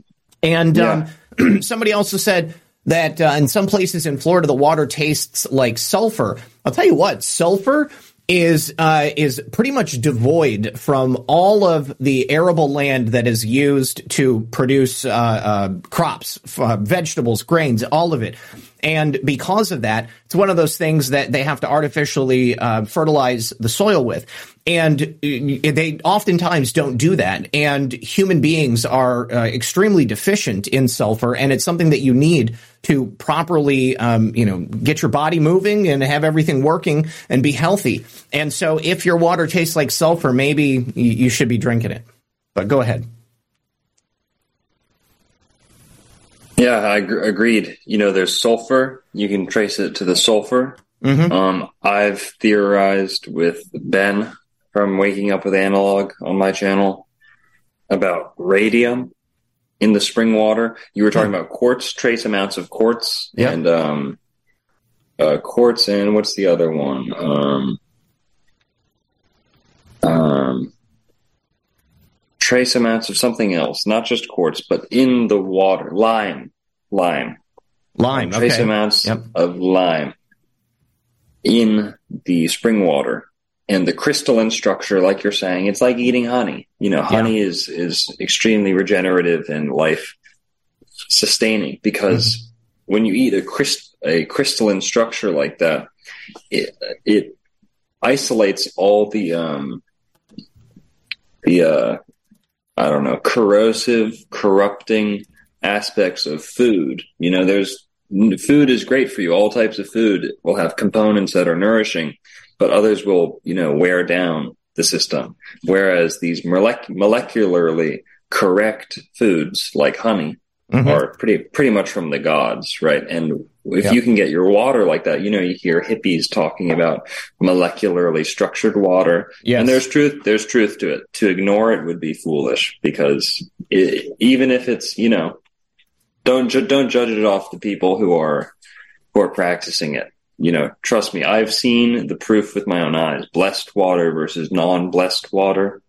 Um, a lake that's been blessed, and then two days later how much cleaner the lake gets. You might think this is like, you know, hoodoo uh, BS, but no, it is true. If there's any material that is reactive to thought and emotion, it would be water. And I uh, no, you're absolutely right, uh, and I'm I'm well aware of the uh, uh, structured water experiments that were done by that uh, Japanese scientist. I can't remember. Name. Yeah, Moto. There you go. And um, so, yeah, that's absolutely true. And also, um, you know, with regard to structuring water, uh, you know, yourself, uh, there, uh, there, there's uh, um, a process using magnets that I used to use. I had uh, like my Brita filter, and it was I had magnets on it. I don't know that really did anything, but I can tell you that in places like Australia, where um, you know it's very dry, very arid, you know, it's it's not necessarily the easiest place to grow crops they're using magnetic devices that the water flows through uh, to increase the output from their crops. And I'm talking like, you know, orders of magnitude over what they would have had initially without using these magnetic structuring devices. So I think there really is something to it. It's just not fully understood yet. Right. No, we're close. We're close. Yeah. Not much. That's all right. Didn't mean to scare you. Yeah, that's all right. Thank you. No. You lock the door. Yeah, I was going to say, go ahead. Uh, best Nani ever says, My hubby grew up in Maryland. Water smelled like eggs. I feel like that's totally normal if you're drinking well water.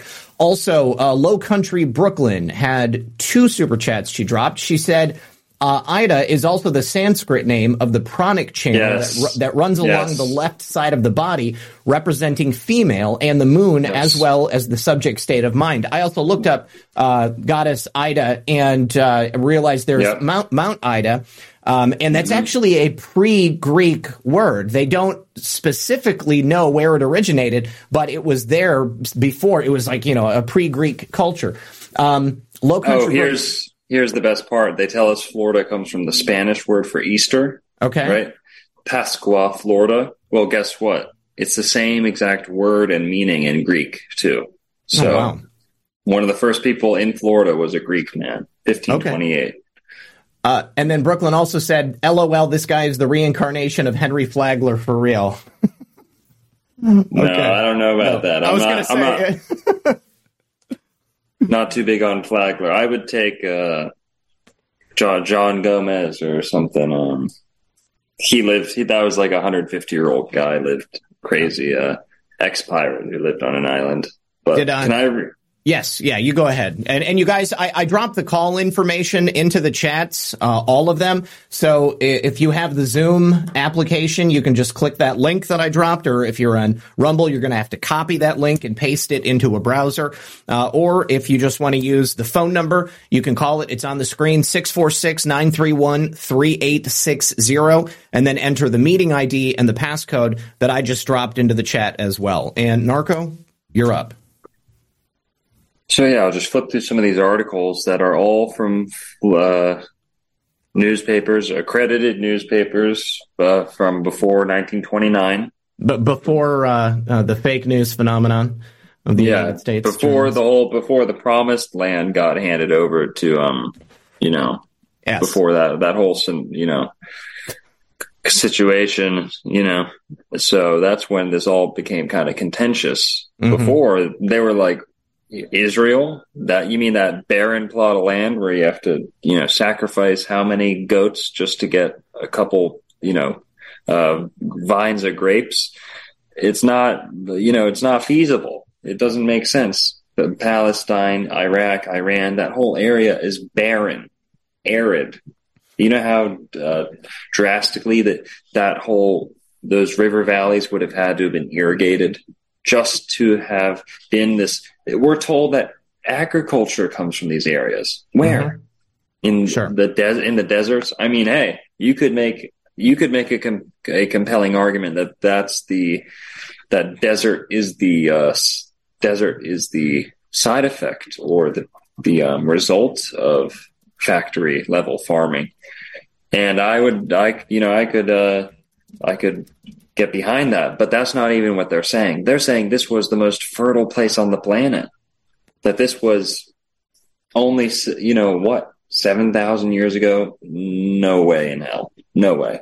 You Even know, I- before, even before the deluge, that area was nowhere near um, tropical or fertile. Why? Because of the groundwater, the content. No matter how much the surface of the planet was changed during a flood Mhm. or freezes, you cannot hide the Gulf Stream. The Gulf Stream is what makes the Gulf of Mexico the true fertile crescent. It's the true land of the crescent moon. Um, there's no crescent in the Middle East. There's no fertile crescent in the Middle East. So the fertile crescent's not even crescent shaped. That's the number one giveaway. I yeah, I, I totally am uh, laying down what you're picking up. Brooklyn thought we did not we did not read the Sanskrit comment. We definitely did. Just so you know, we didn't miss that. Um, but yes, uh, uh, Narco totally said he was on board with what you were saying there, and she also said that uh, it was a compliment when she compared you to Henry Flagler because apparently he was a family friend. So um, you know, Okay. obvi- obviously, if if uh, if you look at the contributions of Henry Flagler, I mean, he uh, put a lot of money into this state to uh, to help develop it. But you know, there are other things. So I'll, I'll uh, read this up here. Yep. General Richard H. Edmonds is correct. Only the extremely ignorant and supremely jealous now deny that here was the Garden of Eden. Tampa Tribune. The editor of Manufacturer's Record has no title. He is neither general, colonel, reverend, blah, blah, blah. He is merely a newspaper worker minus all titles, military or collegiate. But otherwise, then as to general, the Tribune is correct. Not only was the original Garden of Eden in Florida, much more to the point, it is still there, and there are no rivals. Um, we can flip through. Some of these are uh, selling land, and you could make Mhm. the argument, oh, they're just romant, you know, romanticizing this land Sure. to get it get it sold. Well, that's not the case with E. E. Callaway, who actually went out and bought. He was making these claims, and then he bought the shit ton of land, and then he gave it to the government for free when he died. And that's the Garden of Eden State Park in Northwest Florida. Okay. Um, well, let's see what else we got. Um, what is a home without coal? Our answer is a Garden of Eden in Florida. Right? All this, all these coal crazes were going on in like the late 1800s, early 1900s. you know, you had coal fever, like people, you know, this was like the main fuel of America before like petroleum, you know, really took over. Um, coal, you know, people had to warm their houses with all these, you know, extremely unreliable means. Meanwhile, you know, even today, even today, in the middle of January, you'll have snowstorms that are just decimating the North, the United States, and they'll kill dozens of people, right? Strapped, um, sorry, stranded, stuck in their car, starving, whatever it is, caught out in the wild, you know, snowed in. And then you have like the heat that you're talking about, even in Michigan, mm-hmm. 100, 115 degrees in the summer, every summer, one at least once. Colorado, Nebraska, these places will hit 115 just about mm-hmm. every year. Okay. People get killed dead on the spot walking outside in these mm-hmm. hot, torrid zones. Sure. Why? Because the summers are as vicious as the winters are. Whereas in Florida, the summers are not vicious. The winters are not vicious. Both are agreeable. Now, people think the summers are hot in Florida. That's not the case. Like you said, you might not want to get caught out in the middle of the day, but I have articles from the 1820s describing how in Florida you could sleep out in the middle of the Everglades without a mosquito net in the middle of summer. No mosquito net comfortably under a blanket, you could sleep. You so know, if you're if you're inside a house or if you're inside a car and if you're never being acclimated, I spend the majority of my day outside. So I love the heat. I feel terrible coming into the AC. Yeah. I have to go to take a break and go go outside and thaw out. You know? No, I'm I'm I'm the same way. And Lisa is a big fan of the AC, having it be as cold as possible. And so it's it's this battle that goes on all the time. but you know, that's one actually one thing that I've I've noticed since coming down here. I see people in the chat saying, "Oh, the mosquitoes are terrible." You know, I like in Michigan, it was that's, like it was a mosquito blanket. Like you go outside and you're covered in them. I have not yes. really noticed mosquitoes down here, and people have said, now, "Oh, Zach, give it some time, give it a few months," and it just hasn't happened. Now you could say, "Oh, they do mosquito control here in Florida."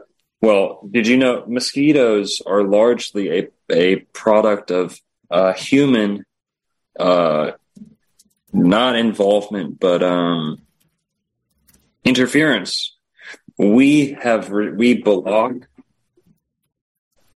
we block certain um, we block certain Jesus Christ. Let me tell them to shut the fuck up.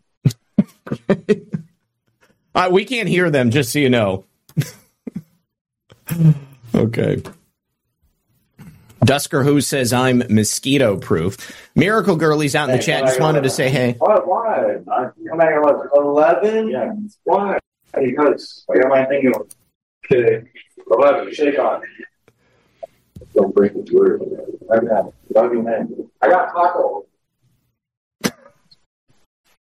I think he said I've got tacos.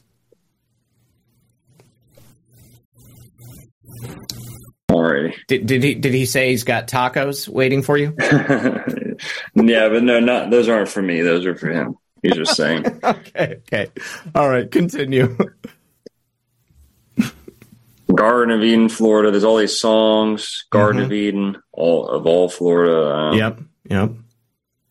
Had um, it was an orange the Garden of Eden was in Florida, and Adam couldn't resist the orange fed, joyous Eve, who offered him the apple of gold, which is now commonly known as the Florida orange. Look at that, yes. Bringing it so, home. the Garden of Eden. Um, there's some good ones in here. Is it right here? Ocala banner. Ocala, uh, containing the Greek word kala, yep. meaning good or well or pleasant. Kala. Um, and the original name for Ocala was Okali. Okali in the Greek. Well, guess what? Kali is just a uh, like female conjugation of um, of kala.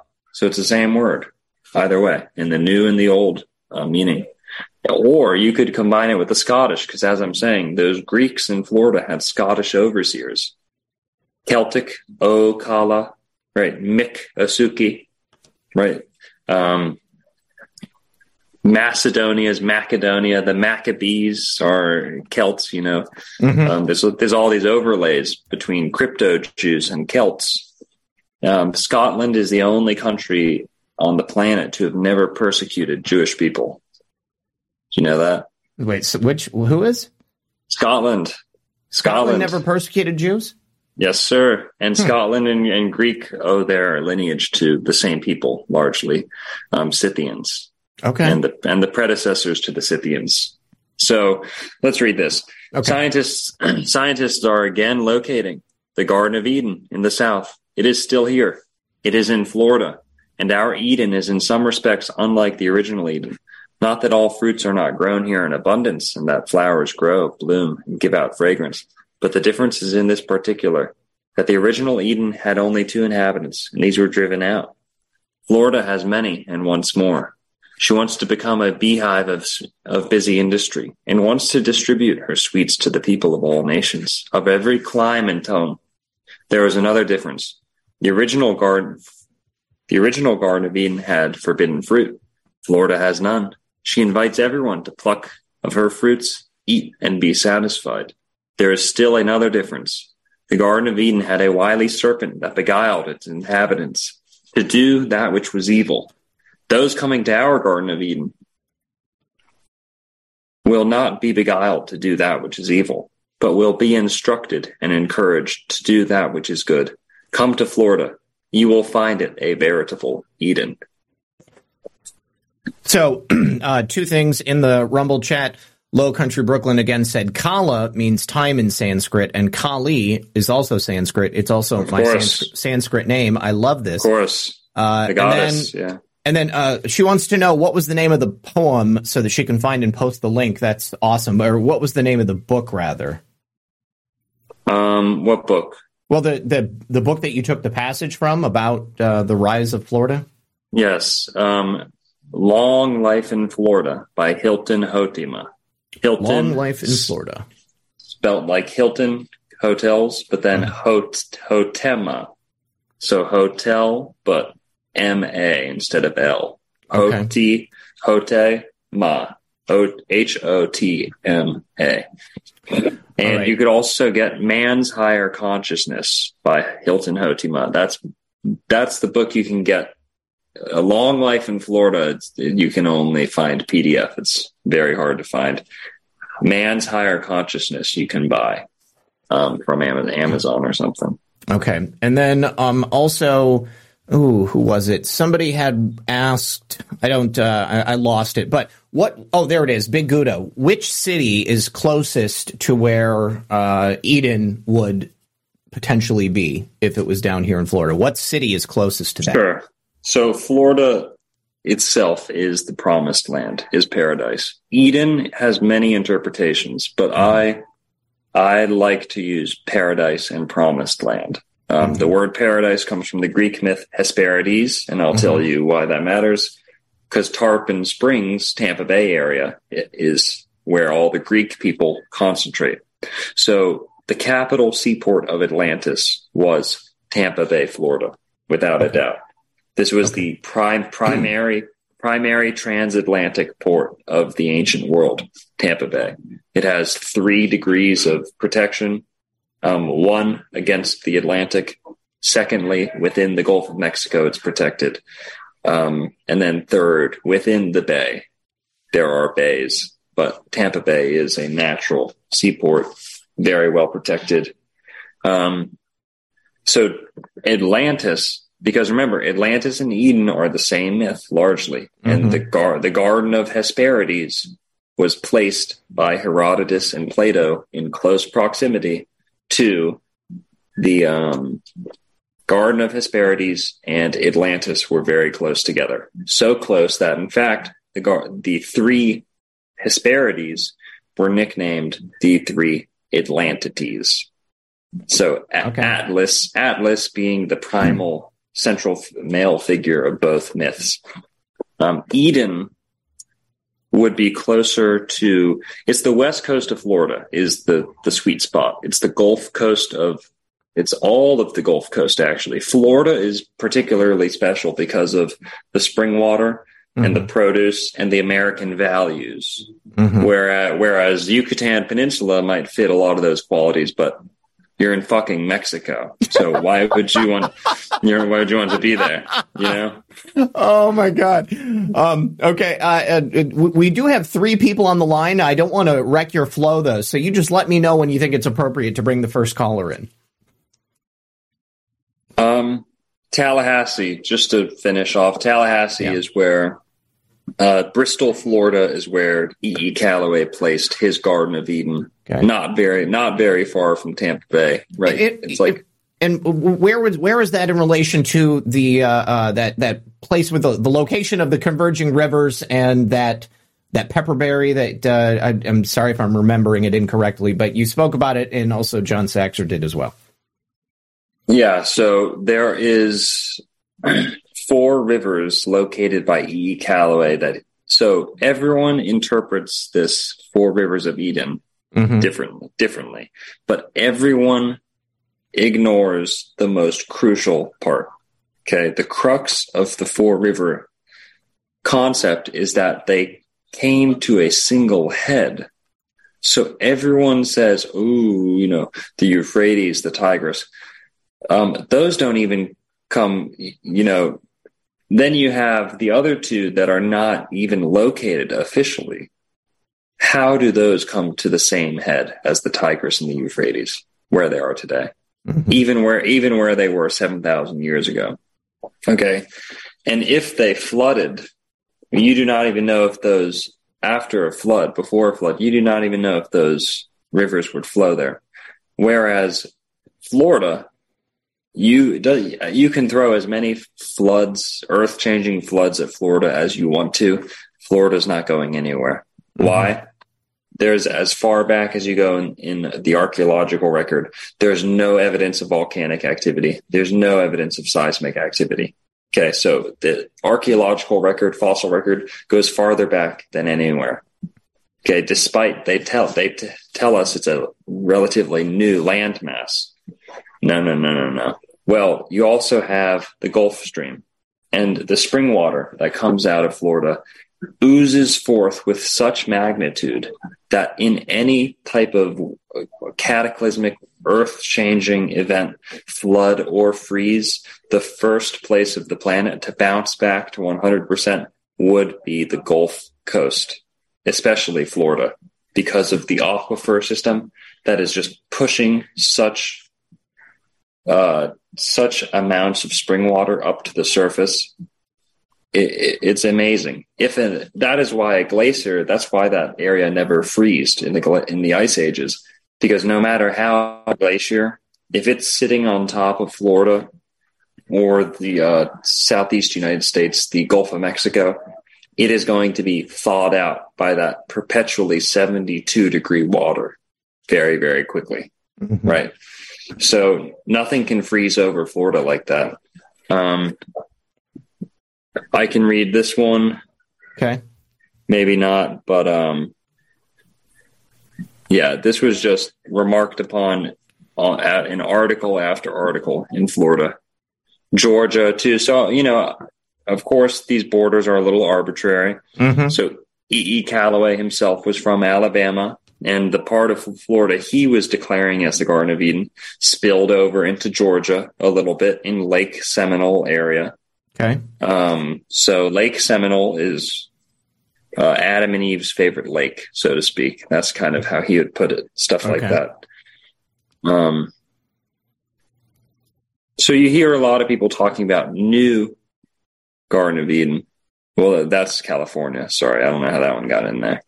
but um, shit, shit, forgot to delete that one. oh, good lord! Not, not California. oh, it's a shame. Uh, ooh, El Portal, California. What is that? You have well, this is Florida. You have places. Um, you have names like this. You know, Portal is just a uh, kind of like a nautical term, like port, Yes. Yeah. al, port to, you know, Portugal. Portugal is Mm. so it doesn't necessarily mean a port to uh, a seaman. It does does not have the uh, like um, metaphysical connotation that a portal does to you know an English speaker. But um, but yeah, it is there, and that is the portal. And people do say Florida and St. Petersburg, Florida is a portal. It's a metaph, you know, Sure. electromagnetic rip, whatever. And that's why all the light, all the lightning is in the Tampa Bay area too. Lightning Okay. capital of America. Okay, I wasn't Um, aware of that. Tam- well, there's hmm. the Tampa Bay Lightning, I guess. Yeah. There Okay. you go. yeah, yeah, Yeah. All right, can I bring in the the first caller here, Narco? Of course, yeah. Okay. I might have to get going at like eleven. Yes, no, we we, we end at eleven. So, all right, Okay. Ca- caller, you're on the air. Can uh, we get your name? Hey, this is uh, KC from Detroit. KC, good to hear from you, buddy. How you doing? Wonderful, wonderful, and uh, well, I've, I've watched uh, uh, Mr. Largo's uh, last uh, uh, broadcast, and I wasn't able to get in in time, but uh, very fascinating.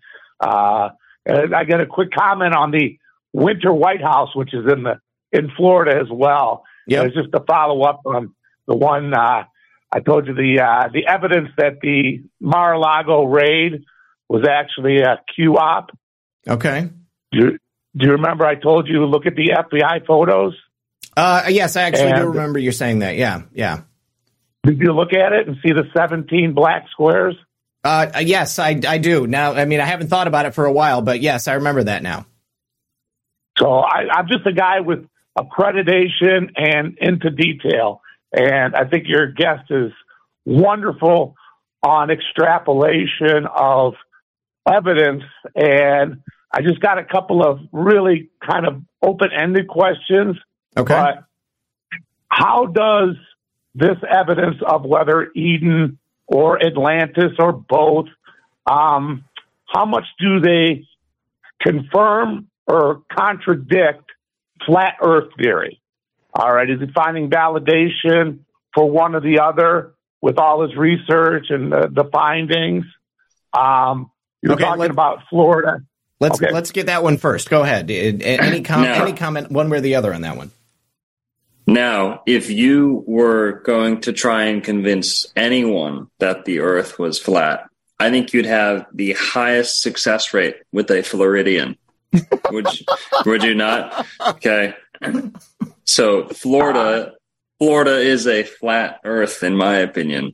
And um now I am a geocentrist. That's the way I like to put it instead of flat earth because when people hear flat earth they think they think this and they think that that this is what we're on top of and we're just floating in space right and that there's Sure. space there's space on top and then there's space underneath Mhm. and you can and you can fall off an edge if you believe that you're retarded that is not Right. the case that's not the case however if you've been willing to suck down the story that there's infinite sky and you've never questioned that your entire and I'm not speaking to either of you two, Yes, but if you've course. if you've never questioned that in your life that the sky goes on forever, ball model or or flat model, both agree. Both actually do not question whether the sky goes on forever. You might say, oh, the firmament, but it goes on forever. Infinite sky, escaping density. The higher you go up, the less dense.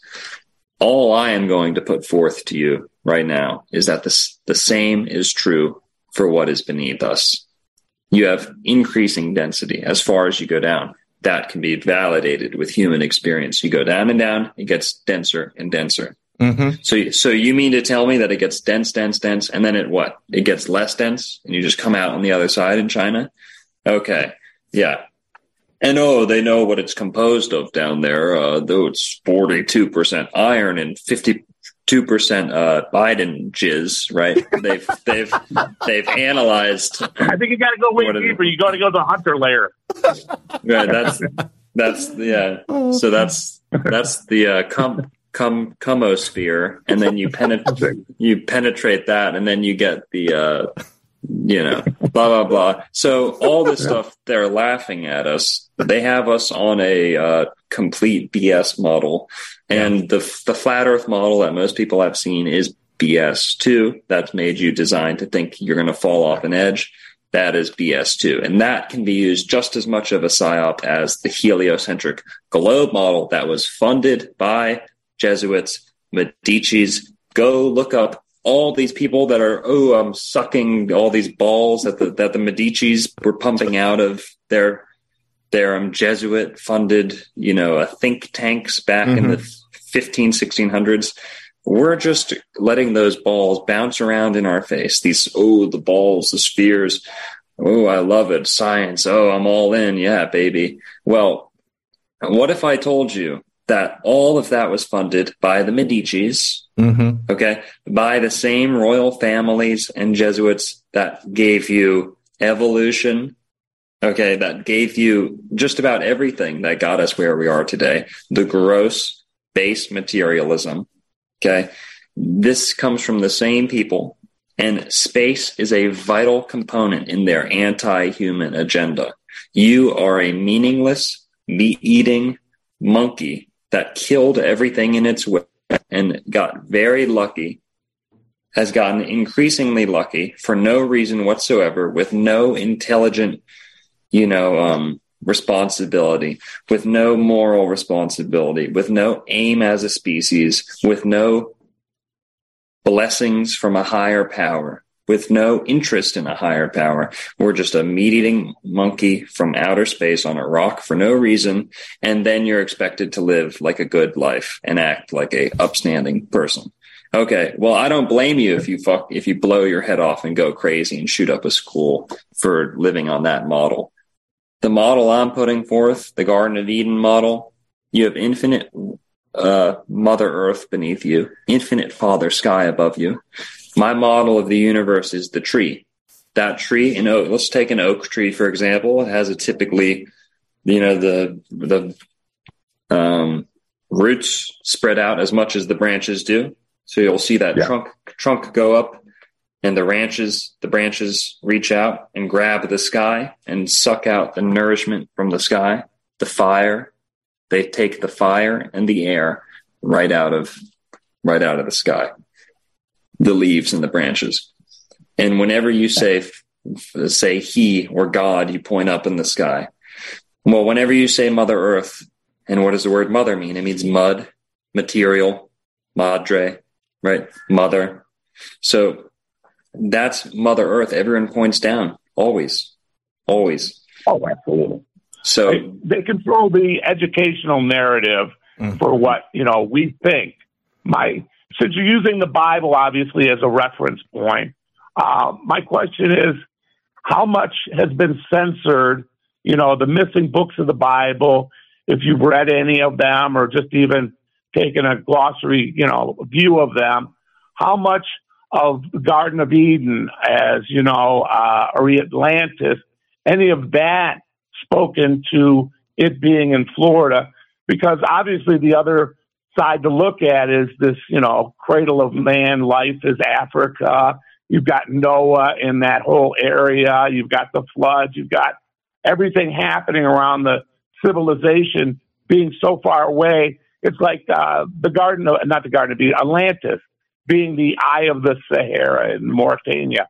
You know, it's like they're trying to throw that as Atlantis. Yes. So that would be your your your beginning. So what in the missing books because we don't know, we don't have access to all the written words, you know. So, what are you finding that corroborates and confirms that it's in Florida and not the Middle East or in Africa?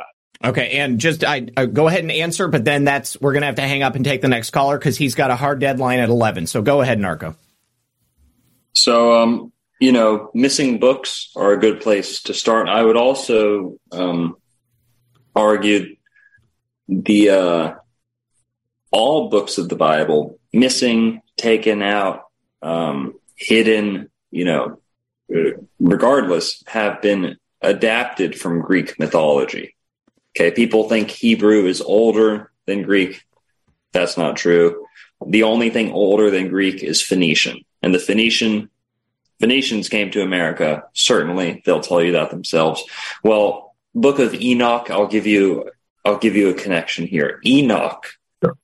Okay, you have in the um, Celtic account, you have Prince Madoc, Madoc coming to America potentially and uh, seeding much of the Cherokee races, Joe Cherokee um, tribes or different tribes. The Mandan tribe, the Mandan tribe is the Welsh natives of of America. Well, that's Madoc.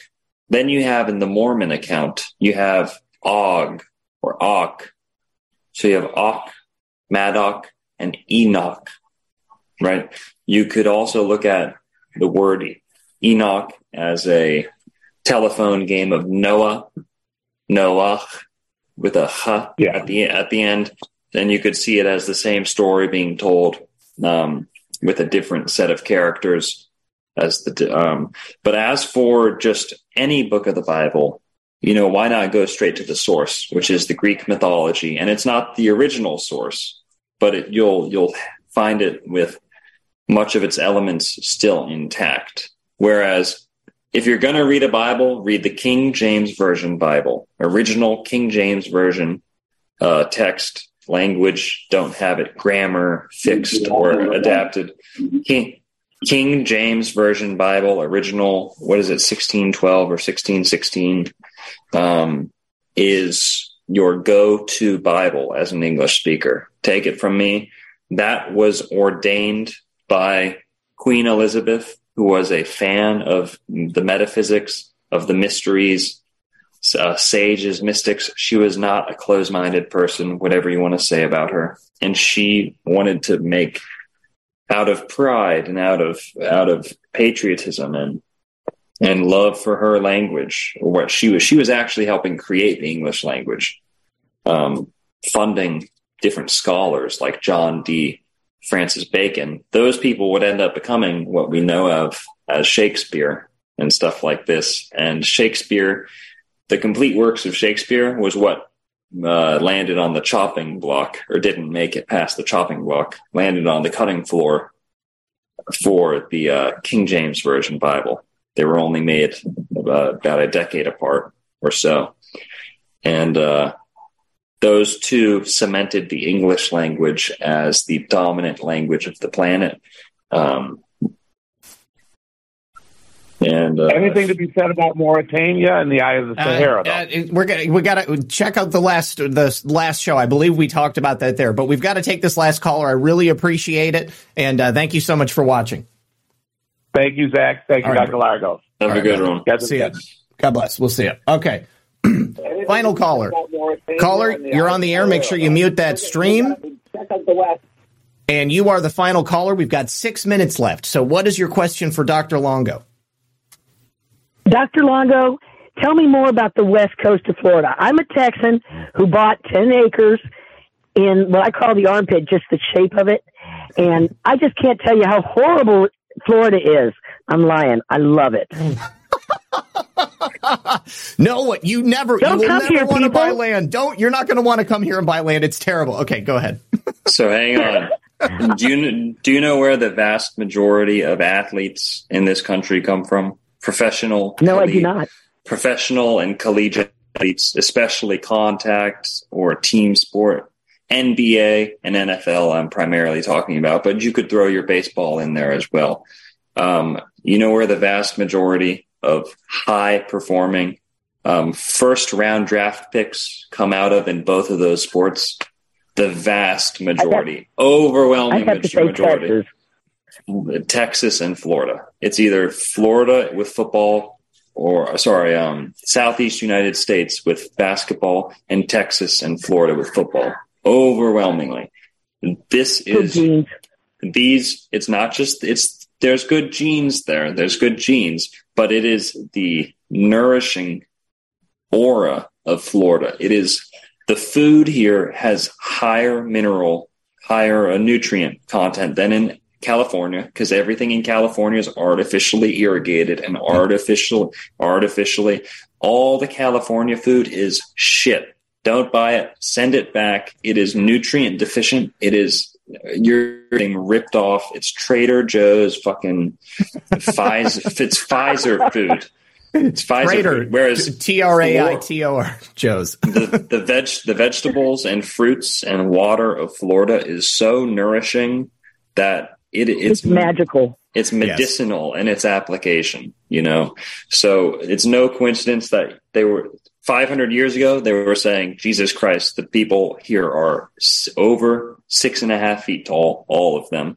Even the Seminoles, up until 1960, up until their full Westernization, were six foot four average, living to 100 years out in the wild, eating nothing but shellfish and yams and you know, uh, palm hearts and, you know, no AC, barefoot all day, living It's a better place to be. So, what can you tell me about the Swanee River River Valley? The Swanee River is where we get the word uh, sauna. The word sauna has its origin in the Swanee River because you'll find many sulfur baths along the Swanee River. Mhm. You'll find, um, so Swanee means sauna, sauna, and Swanee is just a native uh, word for sauna. So this is an ancient, ancient therapeutic uh, land of healing that people have always been coming to. Warriors, And there's rulers. springs, these beautiful Yeah, springs, springs everywhere. Yes, yes, and but but the Swanee River is is special because it's not necessarily the crystal spring water. It's more of No, this- yeah. It's more of the, It's the color of swampy. Exactly. It's it's the yellowy. It's the more yellow sulfury water that has. but the um, ecosystem is is beautiful. yes, I love the Swanee River. Grew up going there every summer. But um, Well, I'm I'm blessed. It, God God put me there for a reason. So yeah. anyway, I'll let you go because I know you've uh, you're getting ready to take off. But it was nice talking to you. Thank you, and God bless.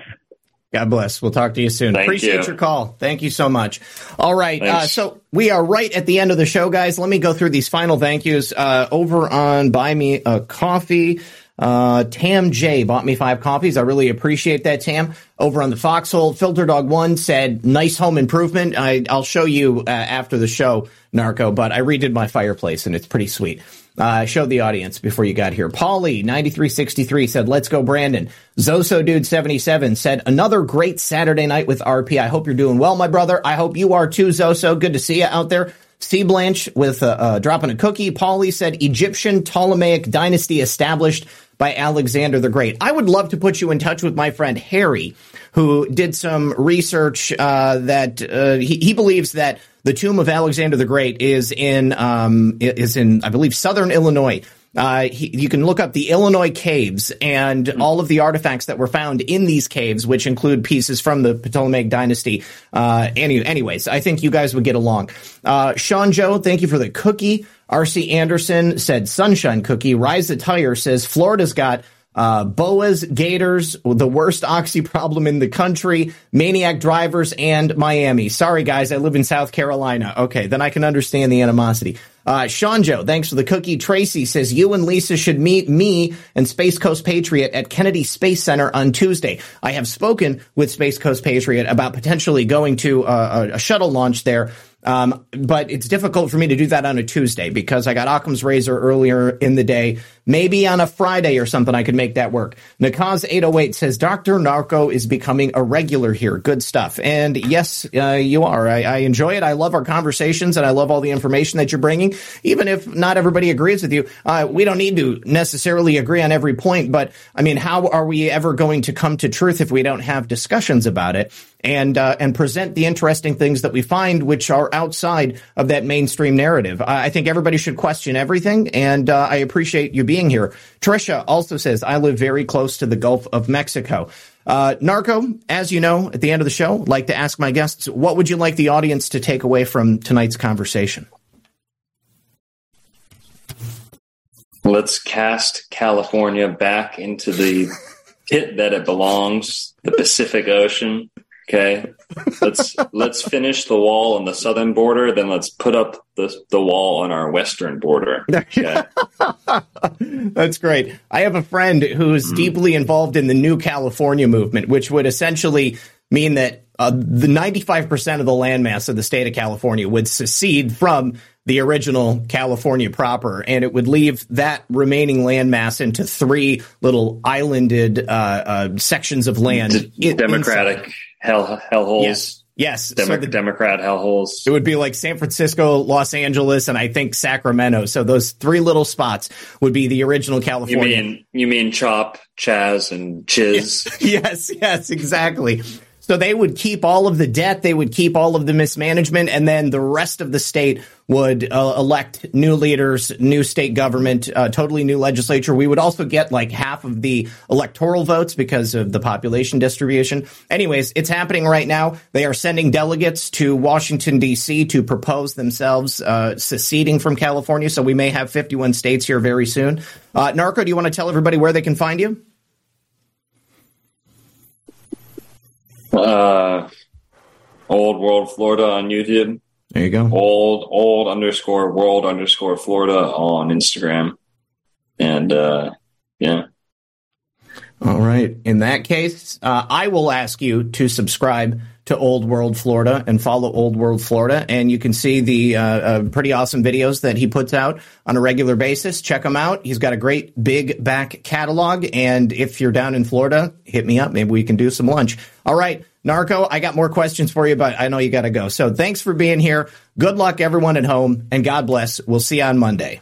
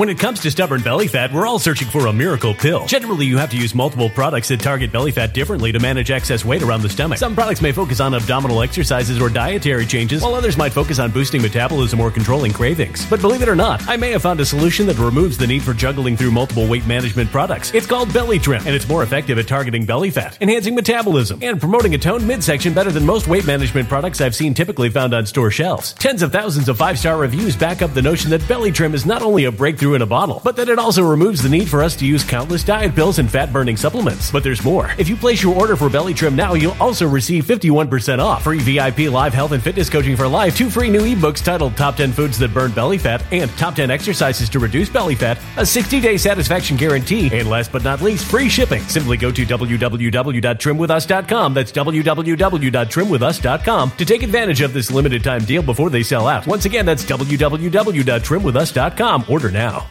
Energy bills are rising at a historic rate, and there's no end in sight. Talk to enough people, and you'll soon realize nearly everyone's shocked at their recent electricity bills. Some studies reveal energy costs have skyrocketed by as high as 60% in as little as two years. That's why tens of thousands are installing this magical little device from SavePowerBills.com to help slash their energy bills. This sophisticated gadget stabilizes electrical currents, reduces dirty electricity, and helps protect your appliances and electronics. Simply plug it into your home's wall outlet to help lower energy consumption and ultimately help reduce your power bills every month. Countless five star reviews back up the notion that this device is one of the most efficient ways to save money while beating the greedy power companies. But there's more. If you order now, you'll also receive 65% off, fast shipping within the USA, hassle free returns, and last but not least, a 60 day satisfaction guarantee. Just go to savepowerbills.com to take advantage of this limited time deal before they sell out. Once again, that's savepowerbills.com. Violent crime across the U.S. has skyrocketed. Just recently, a politician was carjacked by three armed attackers outside his home in Washington, D.C. This comes several months after another politician was assaulted in the elevator of her building. Between mass shootings, kidnappings, burglaries, and carjackings, it's never been more vital to learn how to protect yourself. This is why tens of thousands are choosing the Fighter Flare flashlight. The Fighter Flare flashlight has awed people with a wonderful design and massive light output. On top of an ultra bright 800 lumen light, it boasts powerful strobe lighting modes for self defense, a glass breaking hammer, a built in power bank, solar powered recharging, rope cutter, siren, and much more. Countless five star reviews back up the notion that this flashlight is the latest and greatest in the EDC market. But there's more. If you place your order for the Fighter Flare flashlight now, you'll also receive 66% off, free express shipping, and last but not least, a 100% lifetime guaranteed replacement. Simply go to www.fighterflare.com to take advantage of this limited time deal before they sell out. www.fighterflare.com. Order now.